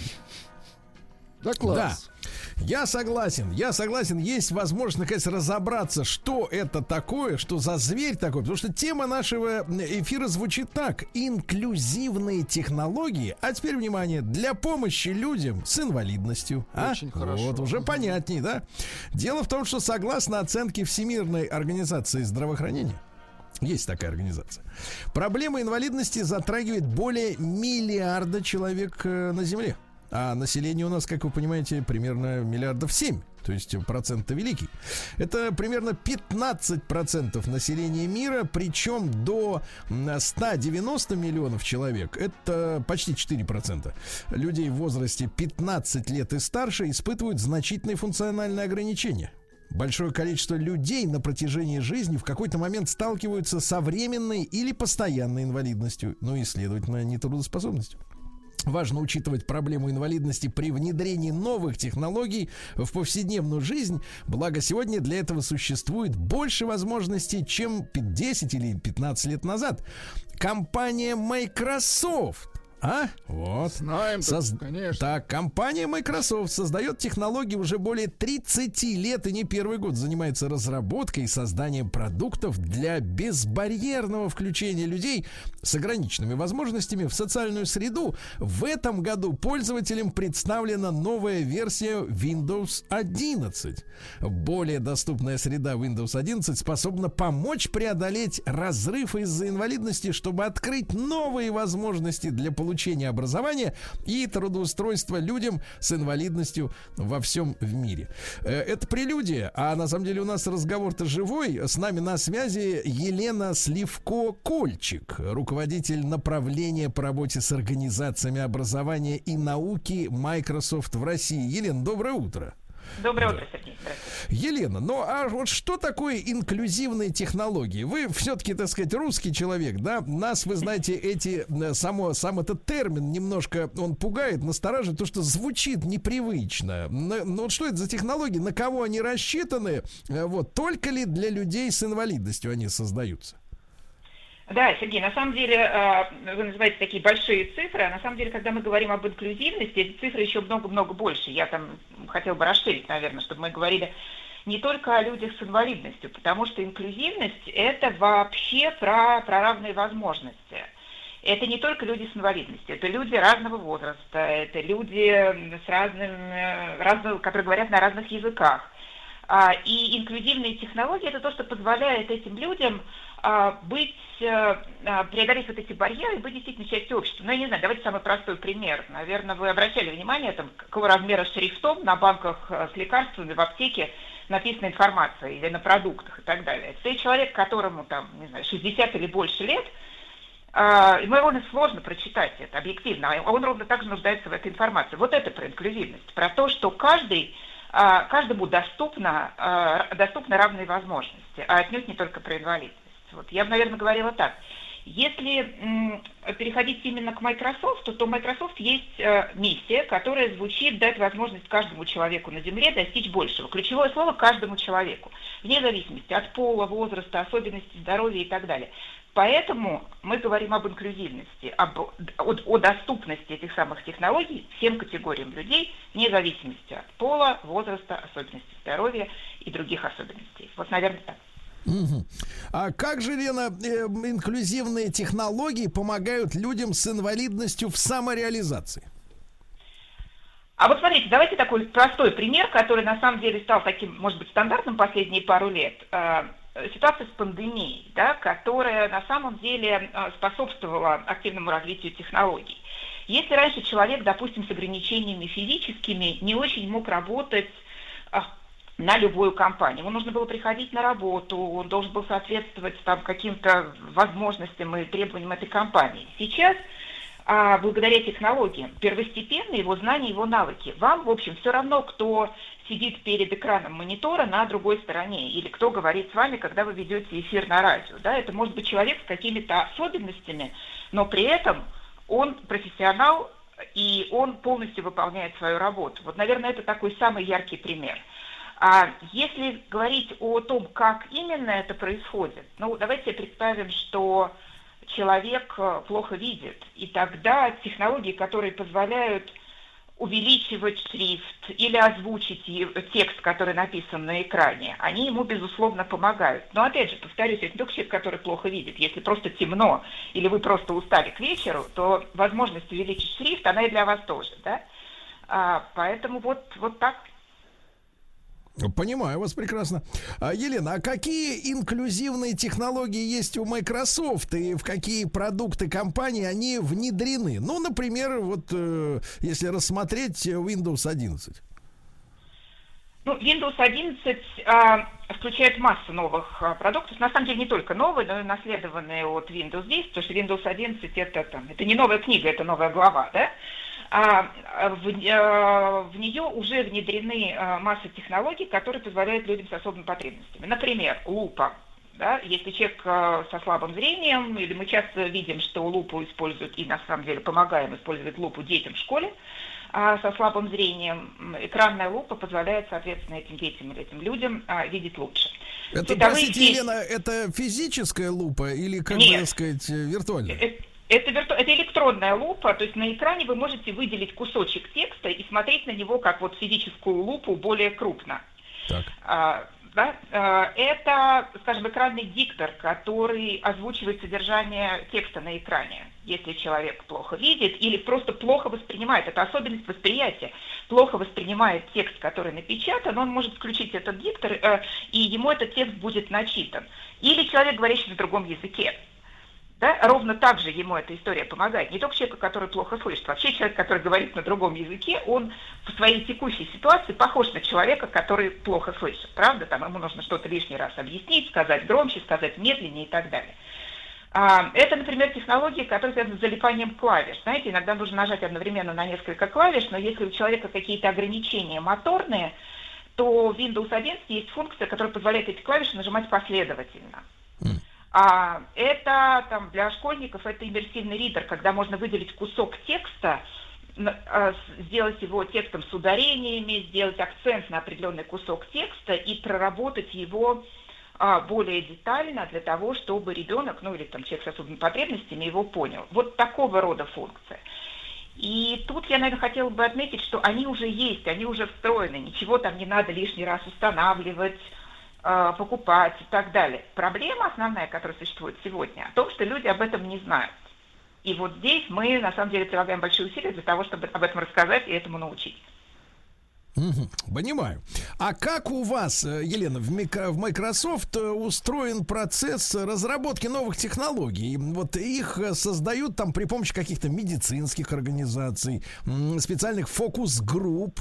Как вот вы учитываете особенности всех групп людей с особенностями здоровья?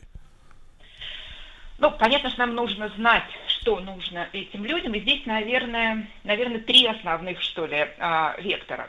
Первый, да, мы сотрудничаем со специальными институтами, медицинскими организациями, педагогическими организациями во всем мире и так далее, потому что, потому что это методология, потому что это люди-специалисты, коими не являются а, разработчики сами по себе. Это специалисты, которые а, консультируют нас и помогают нам понять, что нужно людям с особенностями.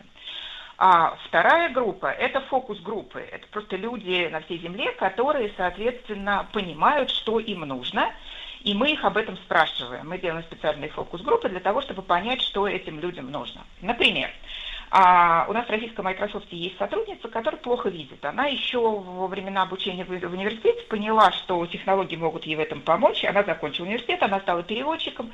Она прошла процесс найма, она работает в Microsoft, и теперь помимо того, что она работает, она входит в группу сотрудников, которые, собственно, обсуждают потребности и разрабатывают. И это вот третий, наверное, вектор, когда помимо того, что мы спрашиваем людей извне, Microsoft огромное внимание уделяет тому, чтобы нанимать в компанию людей с самыми разными особенностями, разных возрастов, с разными особенностями здоровья. И изнутри эти люди участвуют в разработке. Они как бы часть, часть этих команд, и они изнутри понимают, а что, собственно, нужно делать.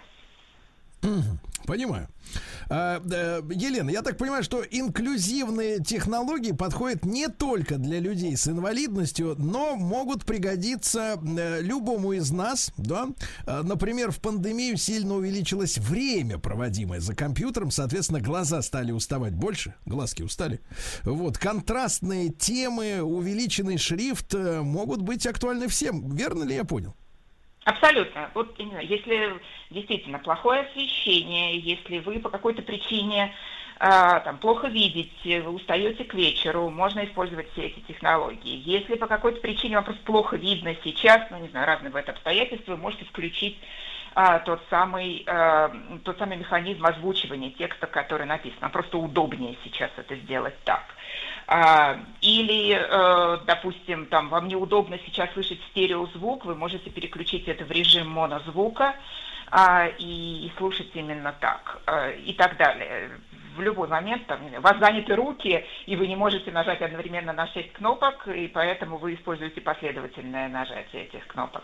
Это отнюдь не только для людей с э, особенностями какими-то. У вас маленький ребенок на руках, и тогда вы тоже ограничены моторно, и тогда вы тоже можете использовать эти возможности. А в пандемию это тоже актуально, потому что на самом деле мы все научились работать в принципиально иных условиях, чем нежели мы просто сидели в офисе и полностью были а, погружены в работу, и у нас для этого было, вот, собственно, было все окружение необходимое. Елена, а легко ли пользователям начать самостоятельно применять все новые технологии в работе или требуется дополнительное обучение? Потому что вы же понимаете, э, наш человек, да мне кажется, и, не наш тоже, э, вот э, когда получает какой-то новый гаджет или программный продукт, сначала начинает пользоваться, а потом уже в случае чего дойдет до каких-то инструкций, руководства по эксплуатации и так далее. Насколько вот сложно овладеть вот этими всеми лупами и с прочими системами, о которых вы сегодня рассказываете? Не наш тоже, совершенно верно. А, абсолютно несложно, потому что, собственно, когда человек начинает пользоваться, он видит эти функции. Это все там совершенно на поверхности, кнопочка с лупой есть на поверхности и так далее. Тем не менее, да, в каких-то случаях там человек, который начинает пользоваться, он не может найти кнопку включить и выключить на телефоне. Да, мы с этим, ну, как-то сталкивались иногда. И поэтому действительно мы огромное внимание уделяем тому, чтобы обучать. Особенно это, знаете, важно для а, важно в образовании, потому что а в образовании кто оказывается основными пользователями, собственно, этих функций? Часто сначала не дети, которые, которым это необходимо, а учителя и родители. Да? И вот этих учителей мы стараемся обучать а, для того, чтобы они знали о всех тех возможностях, которые есть у ребенка с особенностями, а, или ребенка, который оказался сейчас в ситуации, когда ему это необходимо, а, и помогал ему это, это использовать. А, Здесь мы проводим там всякие разные тренинги для них, приглашаем на них родителей и так далее. То есть для того, чтобы, по сути, это простые технологии, но нужно показать в каких-то случаях вот этим самым учителям. Но, как правило, там, если речь идет о детях, то пытливый детский ум в течение первых нескольких минут сразу находит и разбирается во всем этом. Так, а если брать нам за основу э, старших пользователей, у которых под рукой нет педагога школьного, то э, что, что можно предложить людям? Ну, можно предложить, во-первых, просто повнимательнее посмотреть на то, что там есть, а во-вторых, э, почитать, собственно, массу материалов, которые на этот счет есть. В-третьих, мы проводим такие открытые вебинары, а, где тоже рассказываем обо всех этих возможностях. Э, Часто делаем это в партнерстве с э, институтами специальными. Кроме того, если речь идет э, действительно об инвалидах, о людях с ограниченными возможностями, здесь мы а, недавно подписали соглашение о стратегическом сотрудничестве с Всероссийским обществом инвалидов, и вместе с ними проводим обучение и проводим, собственно, массу программ для разных социальных и профессиональных групп, а, где показываем, где обучаем, собственно, где рассказываем о всех возможностях этих инструментов. Но я думаю, что самое главное, чтобы инструкция, как включить лупу, была написана большим шрифтом, потому что если, если человек не доберется до этой кнопки, то, в принципе, он все остальное тоже не сможет. Надеюсь, все, все устроено логично и... И проговорено тоже, и прочитано тоже эта инструкция. Да, да, да, да, да. Елена, ну и вот внедрение подобных технологий, вот если положа руку на сердце, это благотворительность, да, вот такая, или есть какая-то, ну, оправданность с точки зрения бизнеса? Ну, Сергей, я бы не проводила ватерлинию между словом благотворительность или, там, и, или бизнес. И никоим образом не называла бы это благотворительностью. Это нормальная деятельность компании. Вы же не будете называть благотворительностью, например, когда компания, которая производит солнцезащитные очки, а, делает в том числе очки с диоптриями. Да? Вот люди, которые нуждаются в очках с диоптриями, это ровно так же, ровно такая же группа людей с особенностями, с особенными потребностями, для которых делается то или иное. Поэтому это а, нормальная деятельность компании, где а, в том числе учитываются потребности разных а, групп пользователей, и, и где потребности этих групп пользователей включены, в общем, э, бесшовно в общую, в общую разработку, да, потому что, повторюсь, наша цель дать возможность каждому человеку. И если для того, чтобы каждому человеку достичь большего, ему нужно, чтобы текст был написан более крупными буквами или озвучен, он получает эту возможность. Здесь речь о благотворительности. Я бы не, говор- не называла это благотворительностью. Елена, а мы будем иметь обратную связь, то есть э, понимать, э, на- насколько большое количество ваших пользователей ну вот, э, использовали, извините за тавтологию, вот эти новые функции. Можете ли вы наблюдать в реальном времени или в какой-то статистике и, и, так сказать, вот какие-то цифры понимать? Мы, мы стараемся это делать, да, э, во многом благодаря, собственно, вот этому партнерству, в том числе со Всероссийским обществом инвалидов, э, благодаря партнерству с э, специальными педагогическими институтами и медицинскими институтами, там, А, потому что а, мы, мы работаем с ними плотно не только на этапе там, проведения мероприятия, но мы отслеживаем, собственно, результат, мы знаем, сколько учителей тех или иных городах сначала приходят на обучение, потом используют наши технологии, мы знаем, сколько детей учатся в этих школах, А, мы знаем, сколько детей с особыми потребностями учатся в общеобразовательных классах, А, мы имеем обратную связь от родителей, мы имеем обратную связь от Российского общества инвалидов. Конечно, нам важно это понимать, и это тоже в том числе своего рода вот часть э, той самой фокус-группы, о которой мы говорили.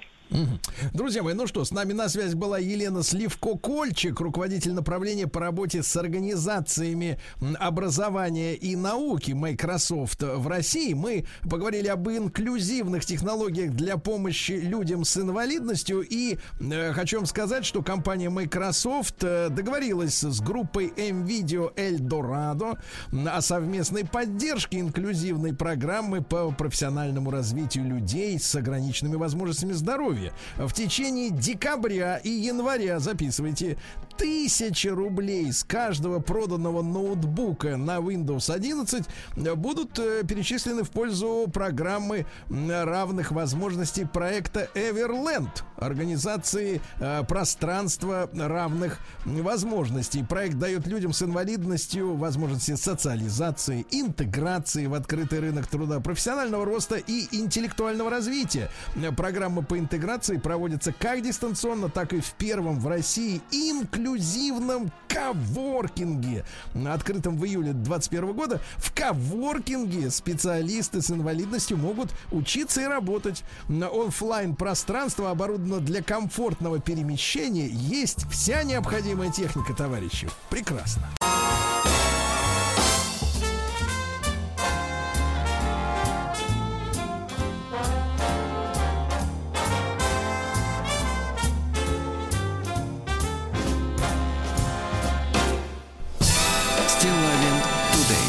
Товарищи дорогие, ну что я вам хочу сказать. Вы же уже знаете, что в декабре мы запустили, нет, не в космос, в эфир запустили э, полезный курс э, зарядки на маяке. А, Владик? Ну, конечно, знаю. Мы Конечно. делаем ее по возможности. Пьем Конечно. А, водичку. И, и водные процедуры потом обязательно, конечно, конечно. Э, Каждое утро в 7.35 вы можете повторять несложный, но эффективный комплекс упражнений вместе с олимпийским чемпионом Юрием Подст- Пострига. Да-да-да, с Юрием.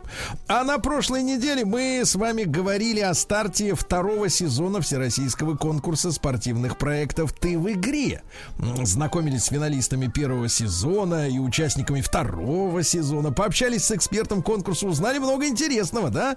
Вот. А сегодня мы продолжаем тему спорта в нашей утренней программе. Мы поговорим о масштабном федеральном проекте «Спорт. Норма жизни». М? Национального проекта «Демография». Проект стартовал 1 января еще 2019 года. Ну, а задача его к 2030-му увеличить количество систематически занимающихся физической культурой и спортом жителей России до 70%. Ясно? Очень до 70. хорошо. Задача оптимистичная. Думаю, вот глядя на себя, так, все нормально. Реально. Э, Вполне выполнимая, да.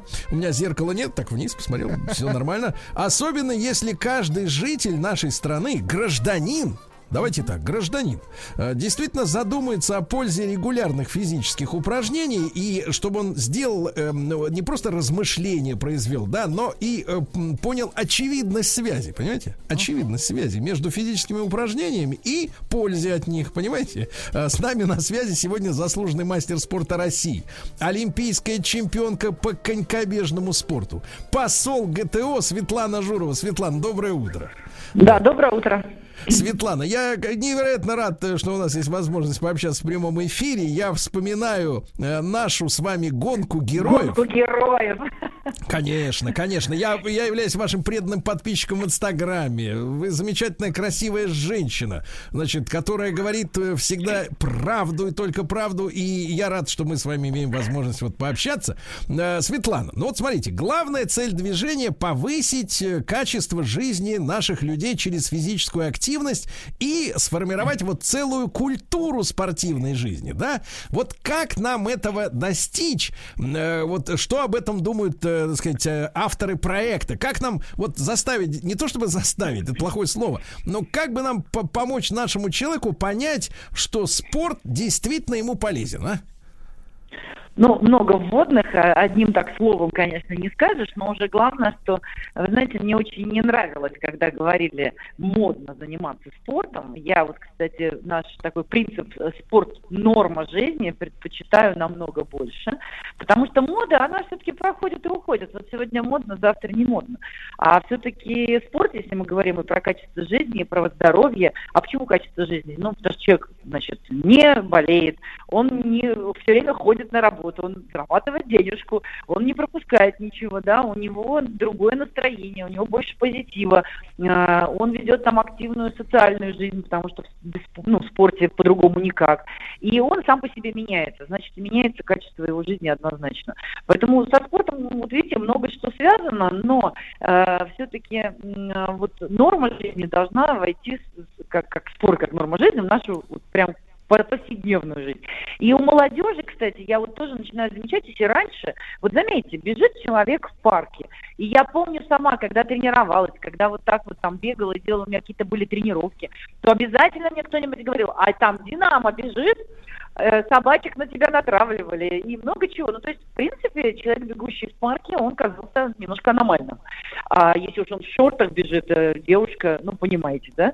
Но как меняются времена, сейчас совсем уже по-другому, и, наверное, такой вопрос уже, скорее всего, не услышит человек, а наоборот, все видят, что это позитивно. Люди гуляют вот э, с палочками, например, определенного возраста.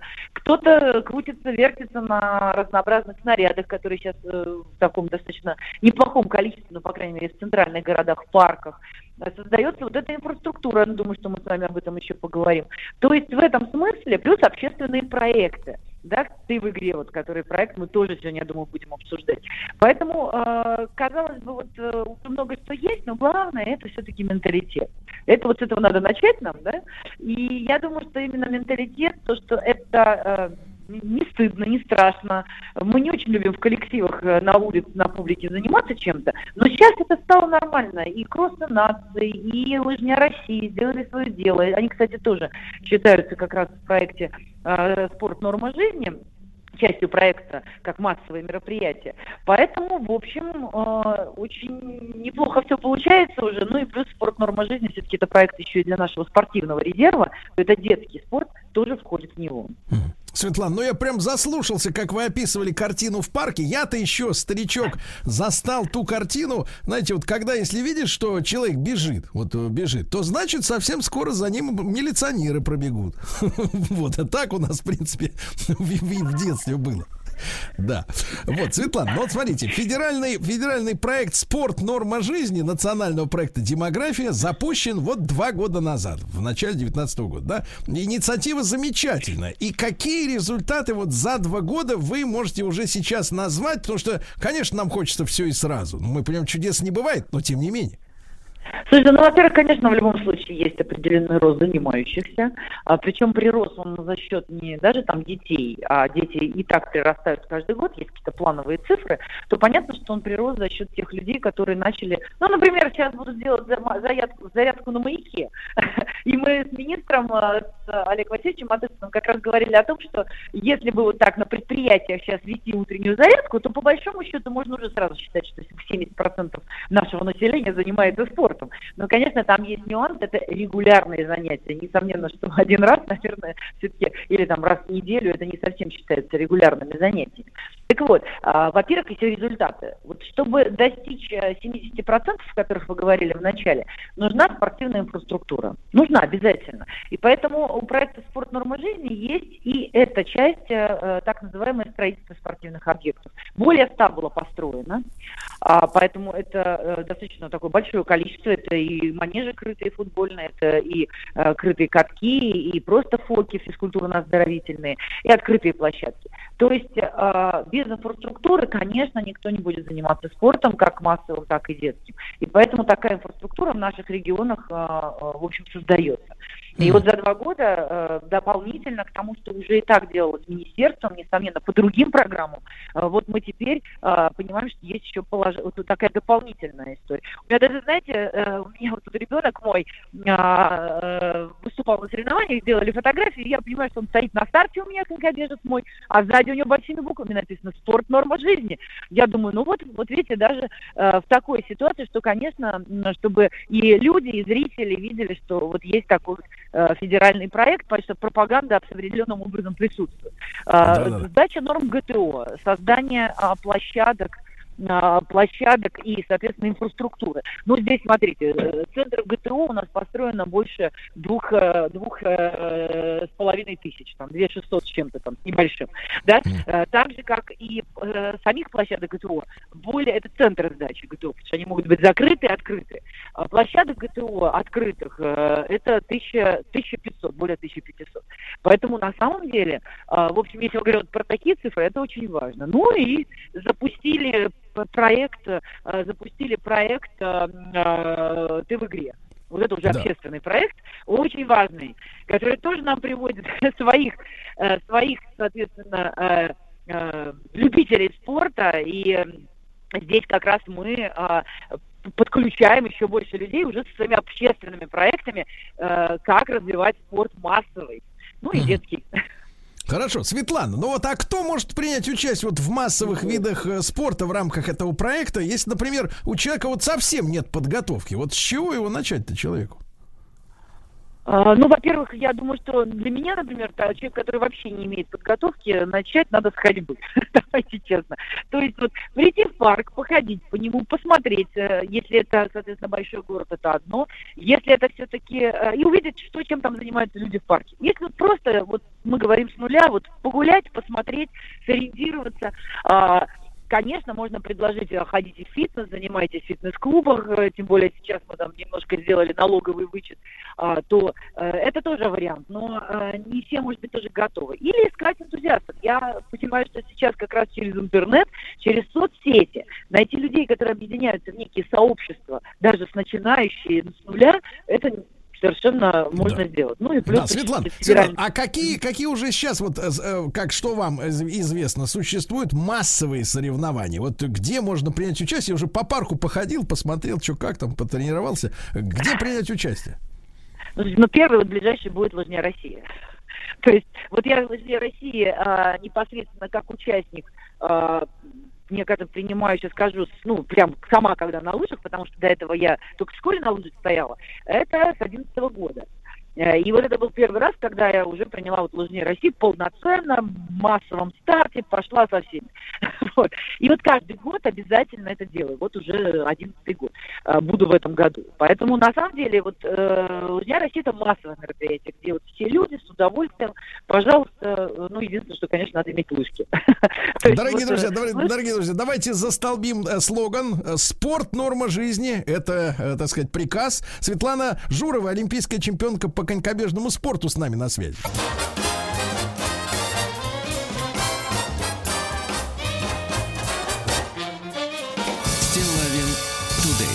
Друзья мои, еще раз, еще раз даю установку «Спорт. Норма жизни». С нами Светлана Журова, посол ГТО, олимпийская чемпионка по конькобежному спорту. Мы сегодня говорим о том, как наконец-то понять, что спорт и, и польза это одно и то же. Ребята, спорт и польза это одно и то же.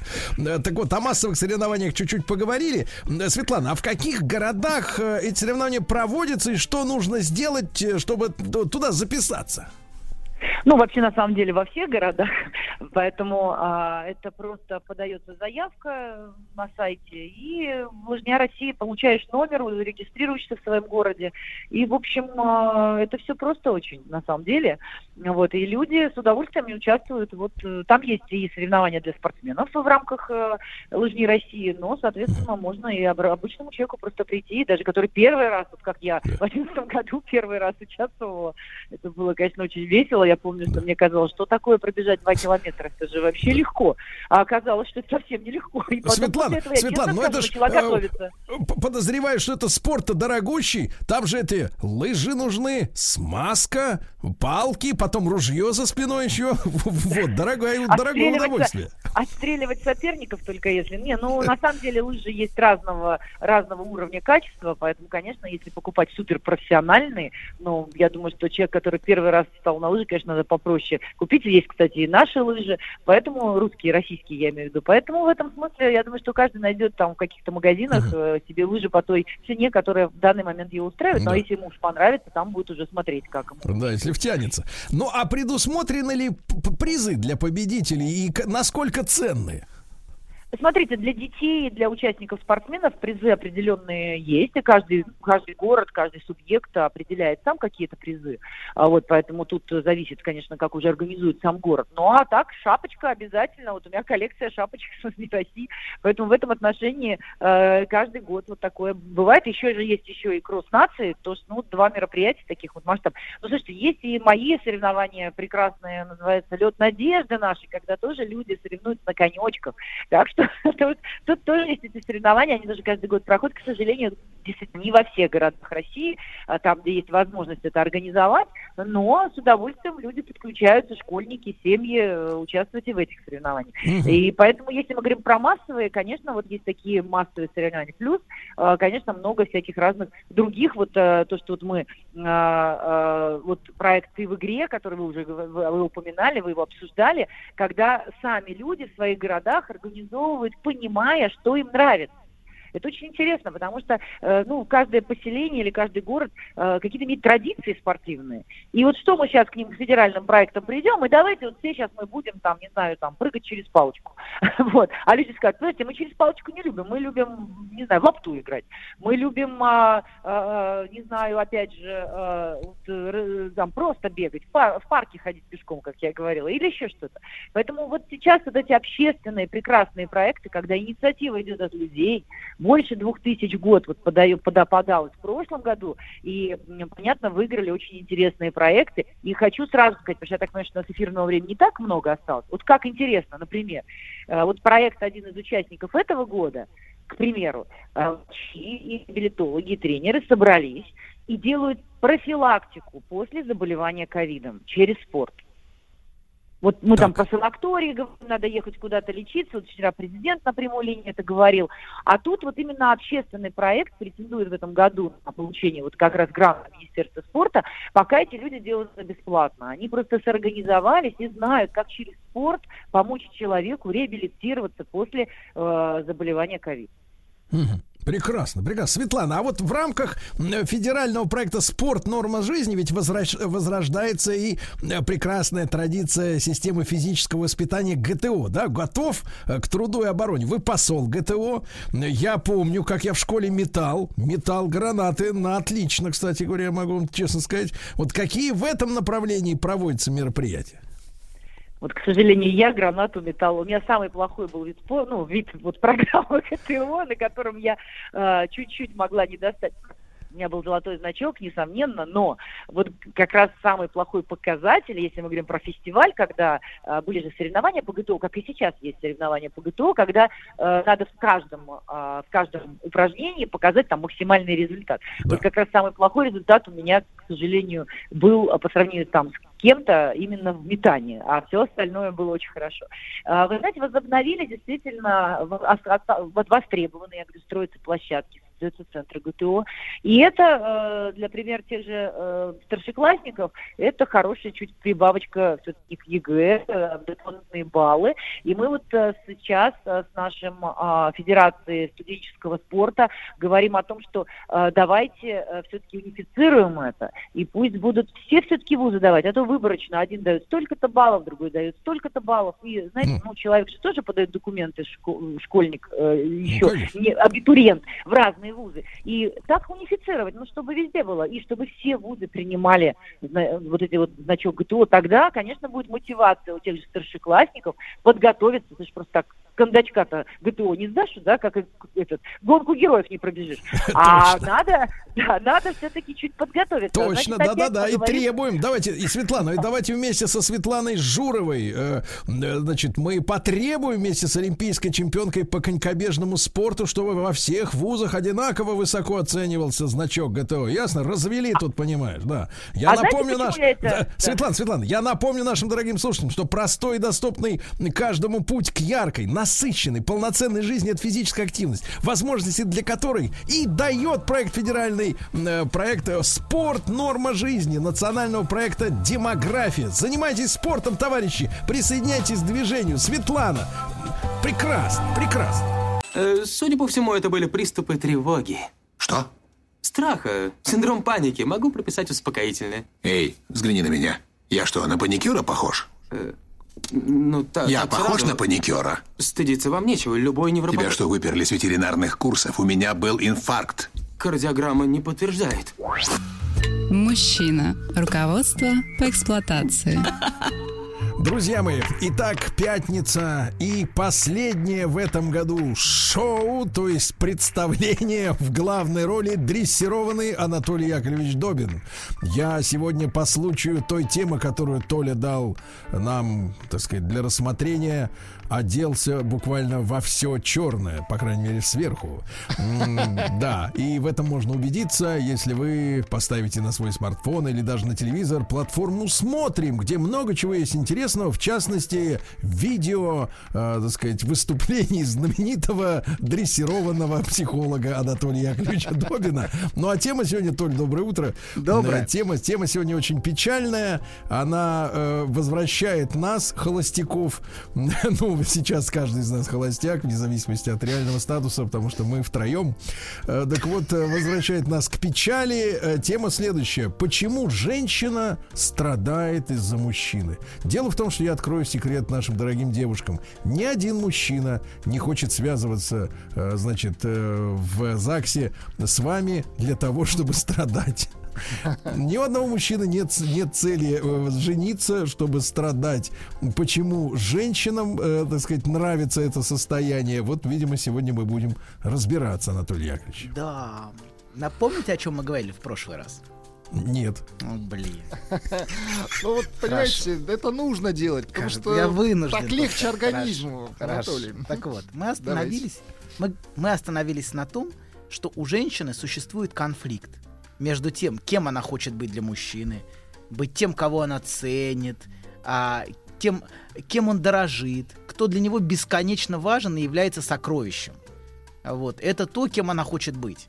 Вот, то есть, а у нее есть огромное желание быть любимой, с одной стороны, быть сокровищем, а и ее наслаждением с другой, которое в большинстве случаев носит у женщины скорее, скорее мазохистический характер. И тут мы видим совершенно другой образ женщины. А, это уже не образ женщины, который, ну, которую возносят и которой восхищаются, а это скорее образ женщины, которую унижают и пренебрегают. Давайте скажем литературно, растаптывают. Ну, Ради удовольствия. Чтобы конечно. потом, как феникс, она возродилась из Абсолютно. пепла м, э, у плиты. Да, абсолютно. На столе хирурга. Так вот, это могут быть а, совершенно различные фантазии, связанные с наслаждением. От желания быть наказанной и униженной до фантазии, что мужчина, например, ее бросает, уходя к другой. Или весьма щепетильной фантазии, как в фильме «С «Широко закрытыми глазами», где муж чуть не рехнулся от встречи с фантазией жены. Вот. И часто этот женский мазохизм реализуется в том, что она выбирает подонка. И когда она жалуется, например, на этого подонка, и ей подруги или знакомые говорят ей, да ты посмотри, как он с тобой обращается, уходи от него, ты достойна лучшего, как ты можешь это терпеть, уходи. Вот, а, да, и он, он, он так себя ужасно ведет, они упускают в этом самое главное. Именно этим своим ужасным по отношению к ней поведением он для нее и важен.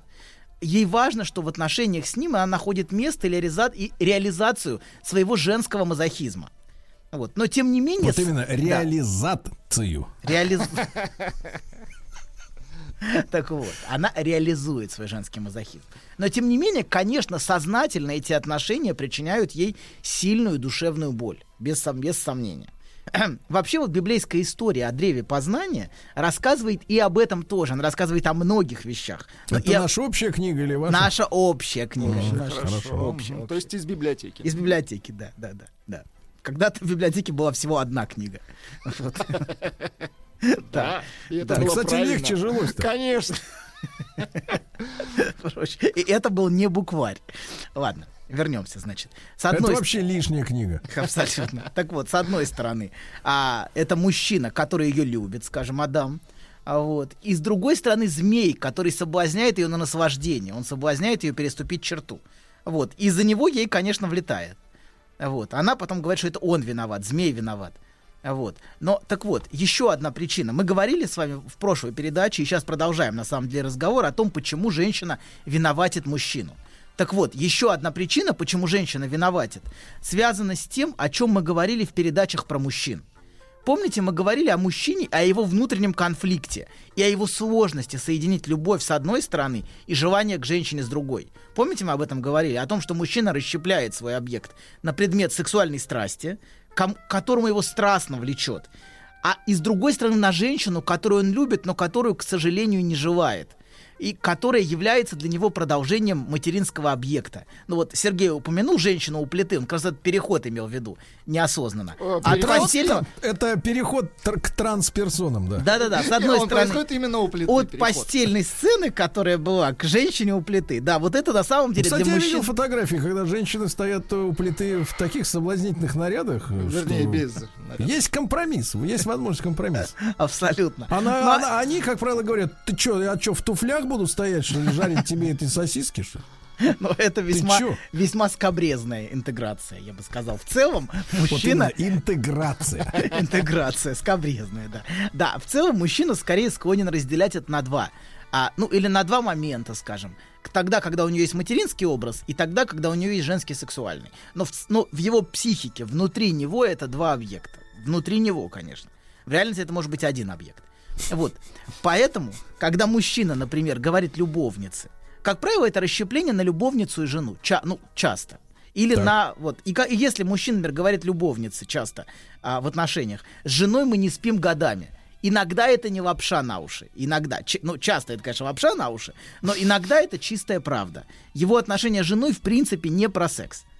С одной стороны, у него забота и взаимо- взаимопонимание, но, к сожалению, без желания. И он сам от этого мучается, понимаете? Мужчина сам от этого страдает.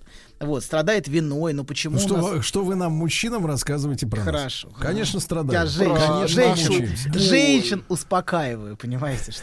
Вот, с одной стороны, забота, а с другой стороны, страсть. А, но а отношения с, вот, со, со второй женщиной, это не... Не, пер- погодите, а что вы называете заботой, если в последнее время слышим все чаще и чаще «Я тебе в кухарке не нанималась, я тебе в обслугу не нанималась, в уборщице не нанималась». Что вы понимаете под заботой вот, в Хорошо, настоящее время? Хорошо, хорошо. Да что хорошо, я, вы меня успокаиваете, я не больной. Вы здоровый, Сергей. Вы здоровый. Так вот, с одной стороны, а, хорошо, взаимопонимание минимальное. А, давайте я взаим- тебя прекрасно понимаю. Да, да, да, понимать, понимать, но не хочу, понимаю, но не хочу. Вот а, мы а, говорим все время о чем-то, люди разговаривают в семье, знаете, обсуждают а, много чего, бесконечно обсуждают, но секса в этом нет. Они часами разговаривают, но секс пропал. Ну, Вот. женщины говорят, что они сапиосексуалки, их Да-да-да. возбуждает мозг мужчины якобы. Хорошо, окей, будем надеяться. Тогда, нам- тогда мы, тогда мы, э, в общем, не пропали. Ладно, с одной стороны. Профессура, профессура ликует. Да, да, да, но не так, которая расчленяет, знаете, есть там профессура. Не питерская. прекратите шельмовать мой родной город, вы. А я скоро там поеду, я решил Вот и исследовать. удачи. Исследовать Счастливо мой, побывать. мой, мой Главное, без топора только Хорошо, хорошо, хорошо. Знаете, так бывает, приехал в Питер и сразу как-то... Ага, и сразу к реке. Не, ну слушайте, вы не профессор и не рэпер, так что вам ничего не угрожает. Хорошо. Так вот, с одной стороны забота, с другой стороны страсть. Но отношения с этой второй женщиной, это, например, любовницей, это непрерывный вынос мозга. Очень часто это просто невыносимо для мужчины. Именно из-за присутствия желания. Желание делает отношения столь невыносимыми. И для женщины, и для мужчины. Так вот, это расщепление, оно фундаментально для устройства мужского желания. Расщепление на а, объект заботы, материнский объект. Ну, разные материнские объекты есть. Есть те, которые, как Сергей говорят, я тебе в кухарке не нанималась. Но это тоже, в принципе, материнский объект. Вот. А с другой стороны, а, предмет страсти. Страсти и огромного желания.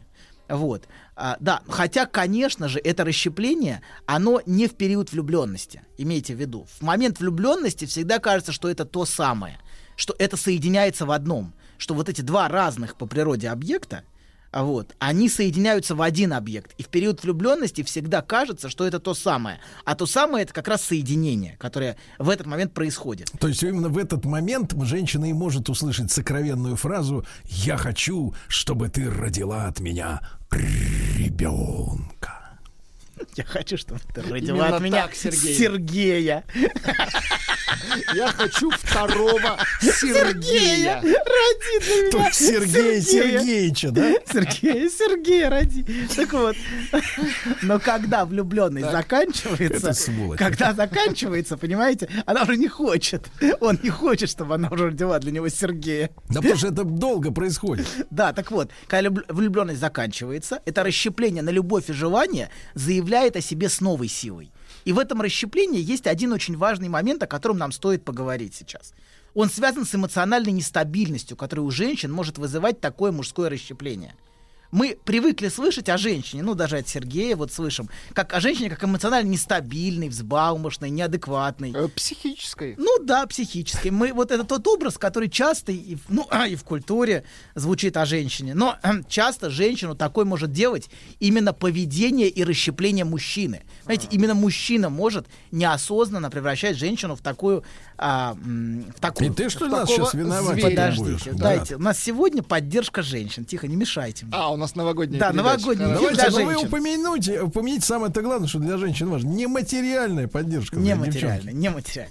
Так вот, так, так вот, например, в фильме «Мой король». Помните, такой фильм был? Вот. Нет. И хорошо, мы будем смотреть. А С февраля смотрим фильмы, обещаю. Так Мы вот, смотрели только «Король лев». Хорошо. Вот можно про него? Король Лев это про отца и сына, да. Так вот, а, это может просто сводить женщину с ума. Вот такое расщепление на любовь и желание. Ее всю может начать разрывать.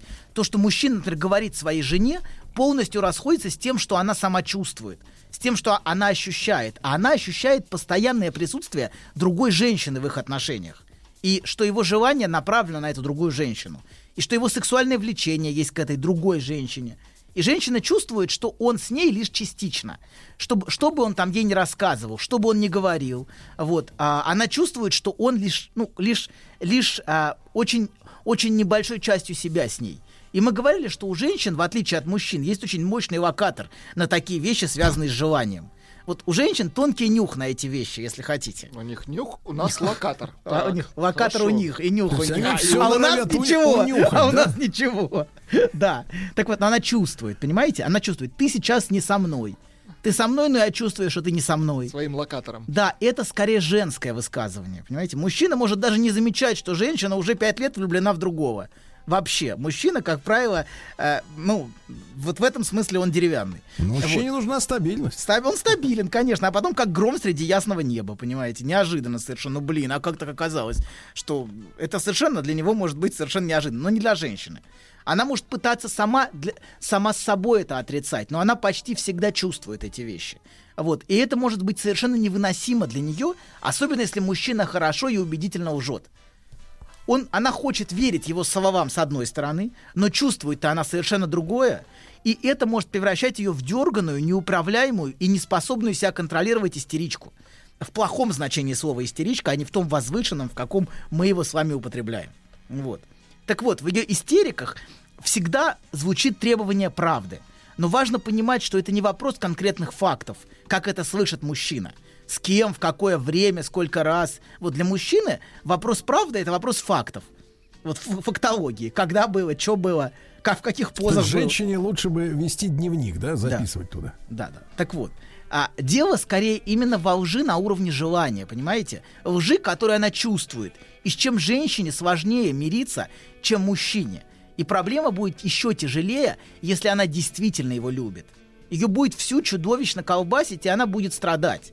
А, хотя справедливости ради, а женщины сами находят себе подонка, ко- которым она будет страдать именно так, как ей бессознательно необходимо. Это тоже важно, что мы сами находим себе а, те необходимые нам страдания. И мы в прошлый раз говорили о том, что бессознательная разница полов, например, может пролегать как разница между подонком с одной стороны и несчастной жертвой с другой. У, у- у женщин такое бывает.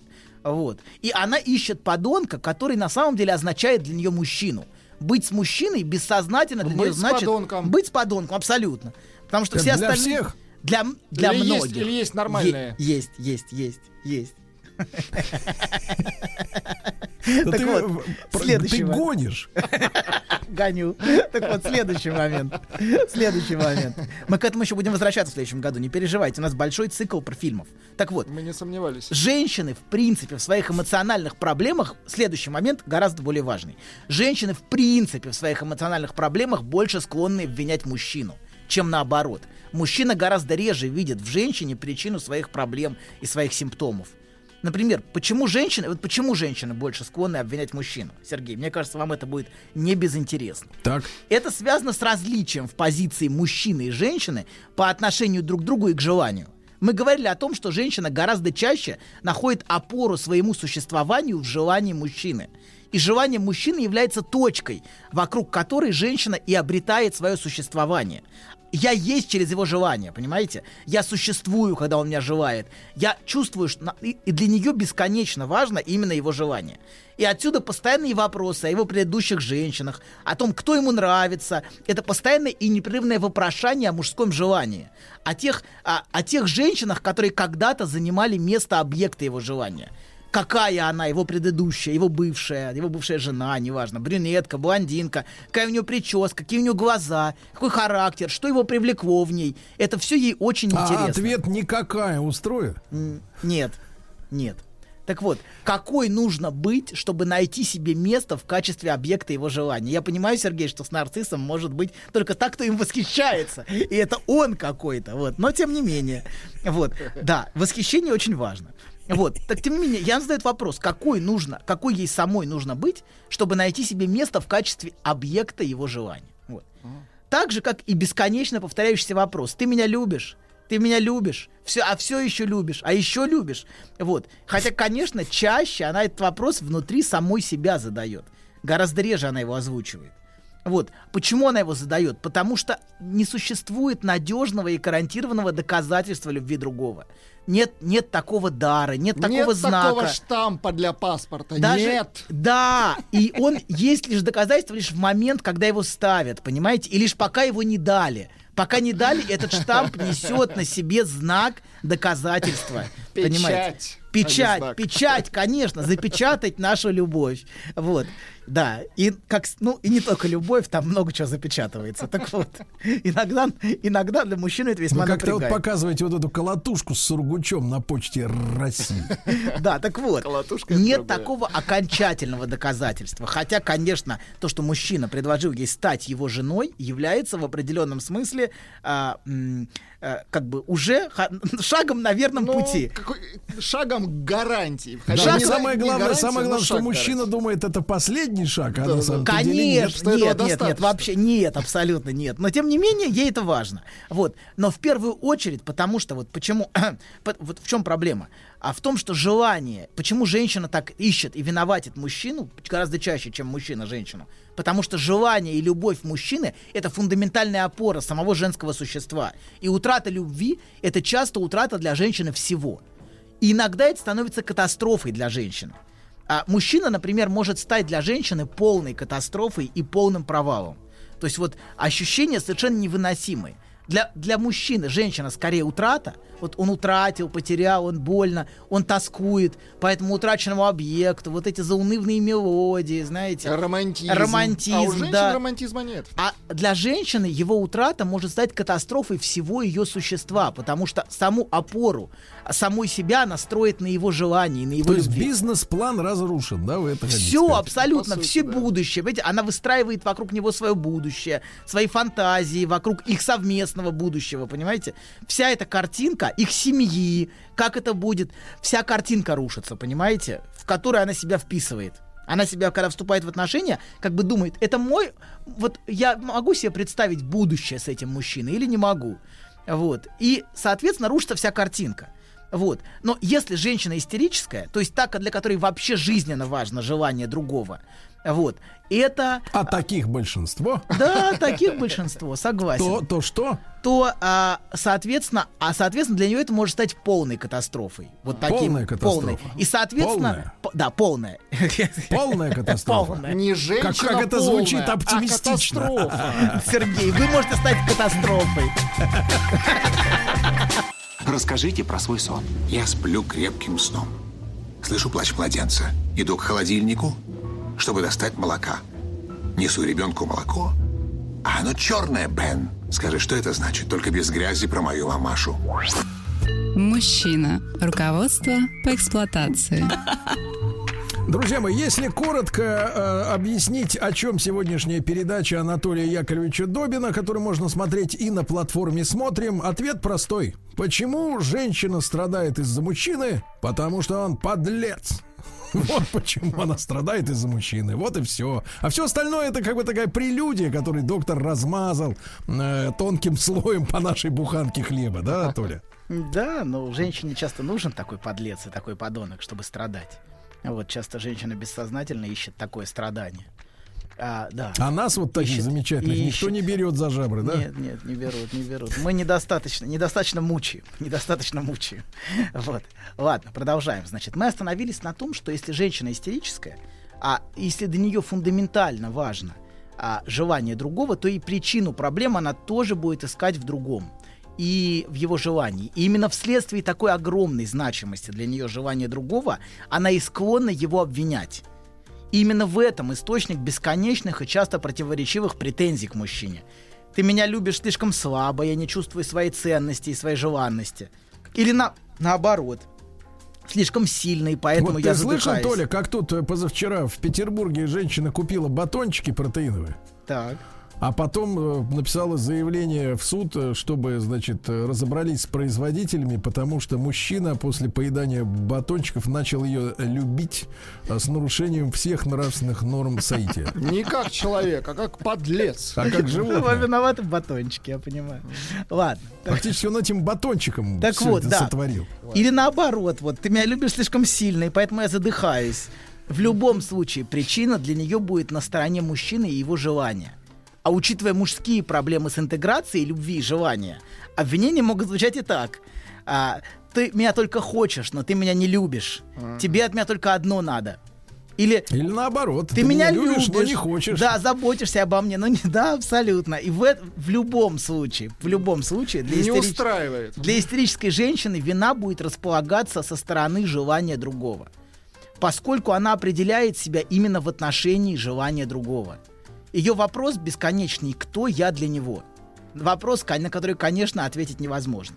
Вот. А поскольку весь ее взгляд с самого начала устремлен на другого, на его желание, его любовь, то и причину своих проблем она, разумеется, будет видеть на его стороне. Понимаете, да? Если корень на его стороне, то и причина Корень всех... на его стороне, Да, конечно. то и причина всех на его стороне. Поэтому... Главное, чтобы не на тыльной. Да, абсолютно. Нет, не на ты. Поэтому позиция многих психотерапевтов, что виноват другой, на- например, виноват родитель, находит такой отклик в некоторых чувствительных душах. Мой отец, например, мой отец не любил меня достаточно сильно, и поэтому я нахожу таких мужчин. Или а, я для него не значила ничего, и поэтому все так в моих отношениях. Или мой отец был слабым и любил меня слишком сильно, и поэтому я не могу строить отношения с сильным мужчиной. Вот. Какие еще варианты могут быть? А, или вот, например, причина а, в том, что моя мать не любила и не желала меня, и поэтому я нахожу мужчин, которые меня мучают и отвергают. Или мой муж недостаточно дорожит мной, и поэтому мне так плохо. Все это найдет самый живой отклик в истерической душе. А в любом случае на стороне другого, потому что для нее самым важным является другой и его желание. И ее психические симптомы и сны, например, всегда связаны с другим и с отношениями с другим. Например, истеричке может сниться сон, что она кекс. Ну вот, там Кекс. кекс, кекс. В буквальном смысле? В буквальном, да? в буквальном смысле кекс. Кекс? Кекс. Кекс. Да. Вкусный кек- кекс. Вкус, вку- очень вкусный кекс. Так. Вот это и объект И из желания. нее выковыривают изюм.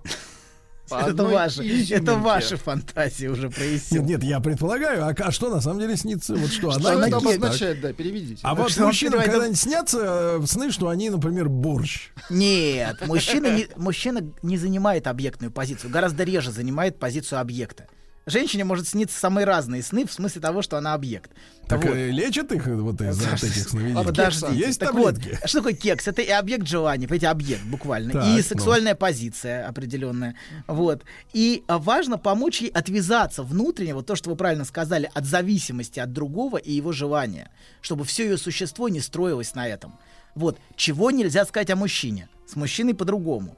Например, обсессивный мужчина, ну, наиболее яркий такой просто вариант желания, организации мужского способа желать, он не склонен искать причину своих проблем в другом вообще. То есть другой вообще нет. Нет, это все я, все я, все я, все я сам. И скорее будет отбиваться от обвинений, но вряд ли будет рассматривать всерьез причину проблем как расположенную на стороне другого. Он скажет скорее, ну и что, что то, ну, ну, ну, жена меня не хочет, и что? Что с этим, ну, как бы... Ну, разве это проблема? Например. Или, Приведу друга. например. Ну нет, это уже, это уже первертные истории. Нет, Это он- там. Это отдельный, отдельный друзьями. вариант. С друзьями нет, нет, это Нет, нет, не для себя. Да, да, нет, нет, да и да. Так вот, так вот, или давайте, или ну и что с того, что моя мать не любила моего отца? Чем мне-то с этого? Или Вот даже, ну и что, что мать хотела сделать аборт? Это никак не связано со мной, это их проблемы, скажет он.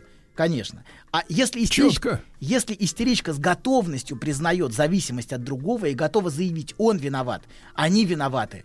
Да-да, мне не дали, не дали, не дали, дайте еще, не, Не дали. додали. Не додали. Да, вот еще дайте. Вот. Хотя, а, хотя, конечно, не всегда. Часто может звучать у женщины. Скажите, что со мной не так?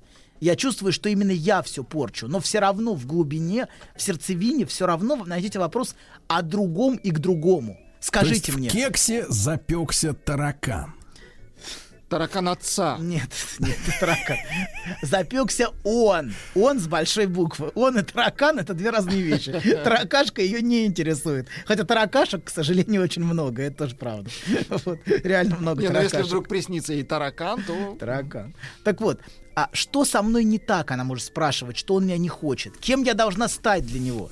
То обсессивный, наоборот, совершенно не хочет признавать свою зависимость и будет скорее говорить, я сам виноват, я сам виноват, я всегда сам виноват. Ну а кто еще? Только я сам все это и устроил, только я виноват в моих проблемах.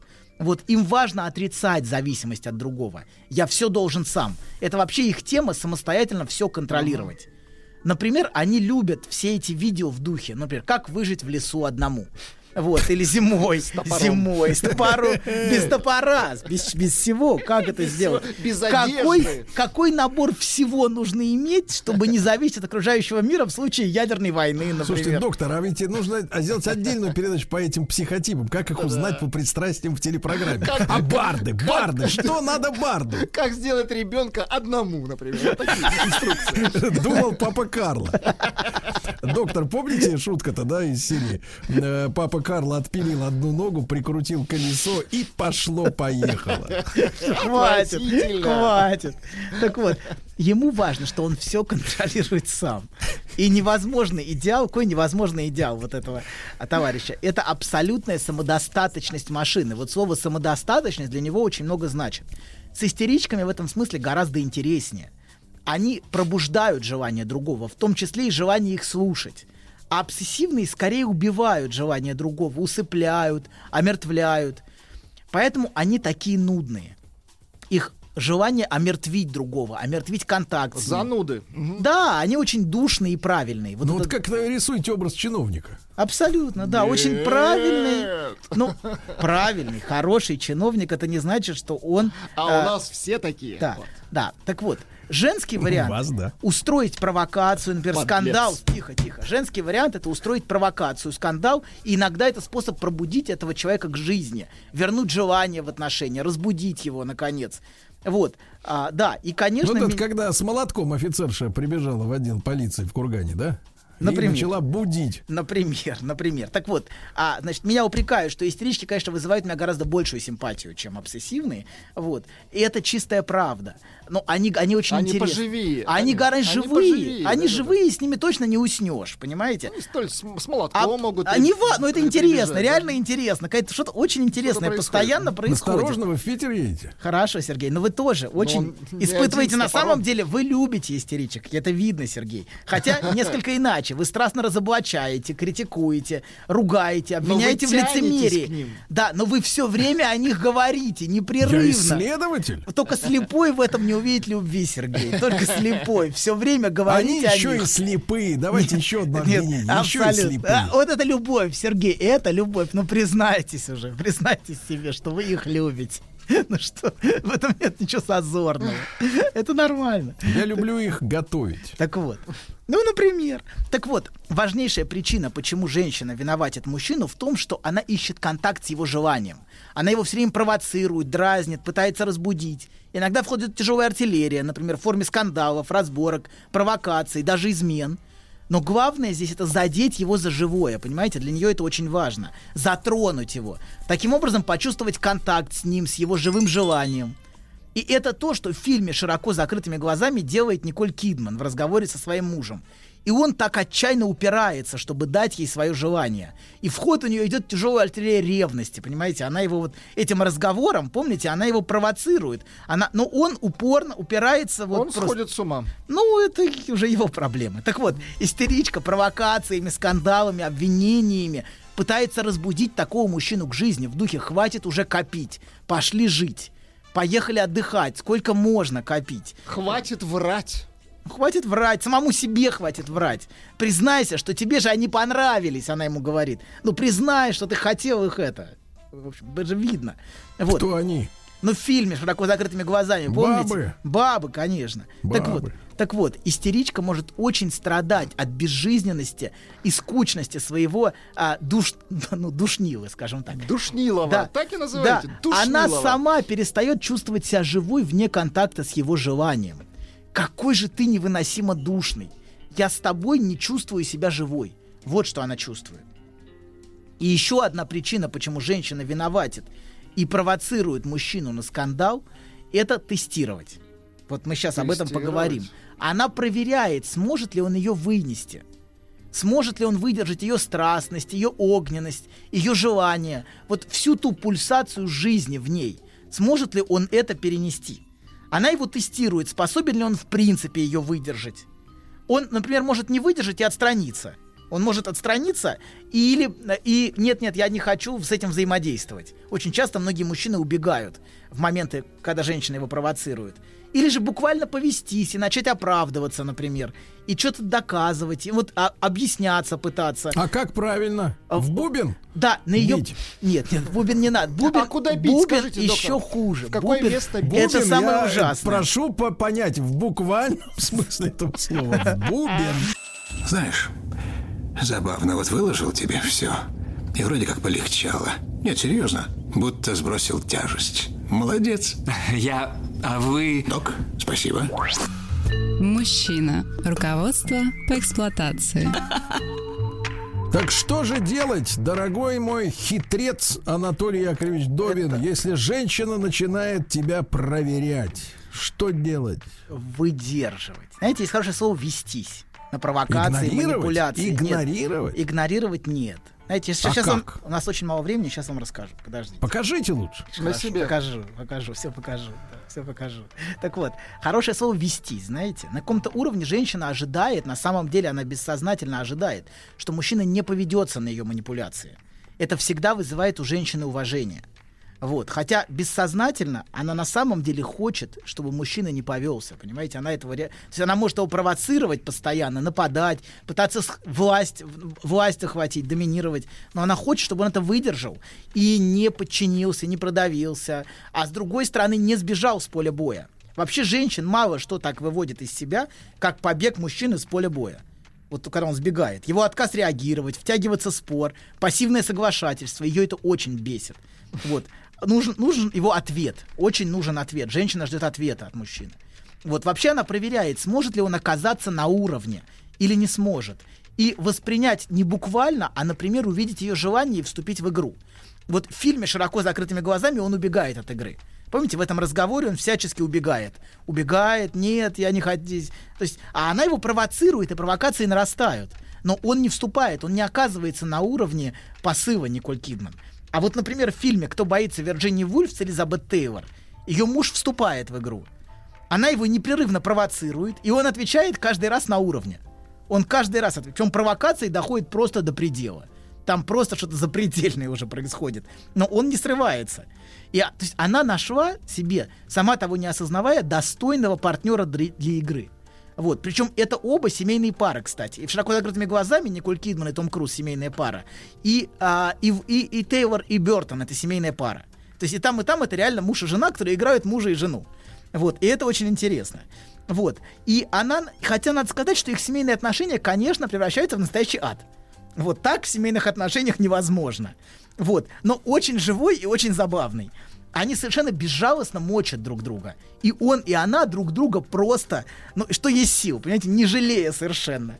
И видно, что это доставляет обоим огромное удовольствие. Это прям видно, насколько они наслаждаются всем этим процессом. А ведутся в фильме как раз пара приглашенных зрителей. Там есть парочка, которая к ним пришла, тоже семейная. И они постоянно ведутся на каждом шагу. Вот. Так вот, Элизабет Тейлор или ее героиня, тут разница небольшая, потому что это ее четвертый муж. Вот. Да, она а, чувствует, что он ее выдерживает именно так, как ей нужно. Он каждый раз как бы берет подачу. Она ему швыряет что-то, он каждый раз это отбивает. И они позволяют друг другу страдать именно так, как каждому из них э, неосознанно нужно. При этом внешне ведя себя по отношению друг к другу совершенно безжалостно. Если вы посмотрите этот фильм, вы увидите, ну, просто чудовищную безжалостность со стороны обоих партнеров. И, но они оба по полной вовлечены и захвачены этой игрой. Просто безостановочно захвачены. Вот. И это, конечно, перебор. Вот. Но, как ни странно, во всем этом чувствуется их любовь друг к другу. В этой, разумеется, эти отношения, вот эта пара, в которой дети невозможны, в принципе. То есть видно, что это пара, в которой ребенок не может. То есть там, а, ну посмотрите, фильм интересный. там не до детей. Там не до детей, там это непрерывные сексуальные отношения. На самом деле, вот это вся, понимаете, вот все обмены бесконечные. Но места реальному ребенку там нету, конечно, в принципе. И есть отношения, которые в принципе не про детей. Существуют такие отношения. И в которых появление детей... А есть такие, которые не про взрослых. Абсолютно, конечно, конечно. Почти все сейчас, вы знаете. Почти все вокруг. Я, Не для взрослых. Не для взрослых. Плюс-минус песочница. Вот, как у всех нас, в общем. Да. Так что, да, взрослые остались в 80-х. Сейчас, сейчас кругом только дети. Вот. Да, дети, которые все время ходят на тренинги, как стать взрослыми, и где их разводят, и разводят, и разводят. Вот. Так вот, женщине важно, чтобы мужчина ее выдержал. Вот. А чтобы он выдержал и не, не буквально, не реагировал буквально на эти провокации, понимаете, да, не пытался с ними, вот как обсессивный, он видит в этом требование. Я те- ты мне не даришь цветы, он тут же побежит дарить ей цветы, или начнет доказывать, спорить, что он дарит цветы. Понимаете, вот это... Что сейчас не сезон. Не сезон цветов, да, но для нее А нормальный мужик, он если услышит, ты мне цветы не дарит, он вообще в жизни никогда не подарит больше, ни Он разу. Расхохочется. Нет, цветы Вот это его желание. Я хочу чувствовать себя желанным, я хочу быть цветком, понимаешь, твоим. Твой цветок. Вот. А это другое то, что они говорят, мой цветок. Это не надо. Сейчас грязи. Ну, Мой Не надо, цветок. не надо грязи. Хорошо шли. Твой цветок. Так вот, Мой цветок это глагол или какой что? у него Я не цветок? Ну, Так вот, как у него никакого цветка. Она его цветок, вы не поняли, Сергей. Она Я хочет все быть... понял. Или букет. букет это другое, это уже лечить надо. И букет невесты. Доктор, прекратите и продолжайте передачу. Ладно, напоследок. У нас время, да, уже сейчас. Вы поздравите наших слушателей с Новым годом, с наступающим. Если можно, без букета. Как за три новогодние секунды, каникулы три не секунды. Сейчас. Вот что. Вот что важно. Если женщина устраивает сцену, то часто для того, чтобы почувствовать, что ее можно выдержать, что ее можно принимать любой, самый невыносимый, чтобы ее обняли. Проверка, тест. Тест, Так, вопрос и тогда, а сказали, если не устраивает? Дорогая, как же я тебя люблю, мое сокровище. Вот что она неосознанно хочет услышать, понимаете, в, ответ. этих провокациях. вот эту вот Да, да, да, вот это все. А если не устраивает ничего, наоборот? А если не устраивает, может быть, вы ей уже не интересны, понимаете? Она не от вас ждет уже. Понимаете? Не вы являетесь адресатом То есть надо ее просто вопроса. спросить, ты от кого ждешь? Да, и поэтому если женщина спокойна, да абсолютно, потому что она просто уже не от вас. Нет, уже... нет, спросить, это ты мне? Вот так. Да, это не мне, не тебе, дорогой, нет, не тебе. Так вот, если она вам выносит мозг, значит, она от вас ждет, понимаете? Так что, а она может уже ждать не от вас, хотя все спокойно, понимаете? Уже 10 лет как не от вас ждет. Понимаете, вот в чем проблема. Ну, может быть, это и мирное сосуществование, понимаете? Вот. Но в любом случае, да, знаете, э, в любом случае важно и важно почувствовать, что ее принимают, выдерживают, ценят и дорожат ей. Э, И если вы сможете не- в этих провокациях, в этих ее истериках, скандалах услышать ее запрос на ваше желание, то, возможно, а, вы сможете чуть лучше слышать вашу а, прекрасную, любимую супругу. Поэтому всех поздравляю с Новым годом. Ах, и вот желаю, и желаю в те 10 дней скандалов и разборок, которые будут слышать любовь и желание. Гад ты, доктор. Абсолютно. Еще больше подкастов «Маяка» насмотрим.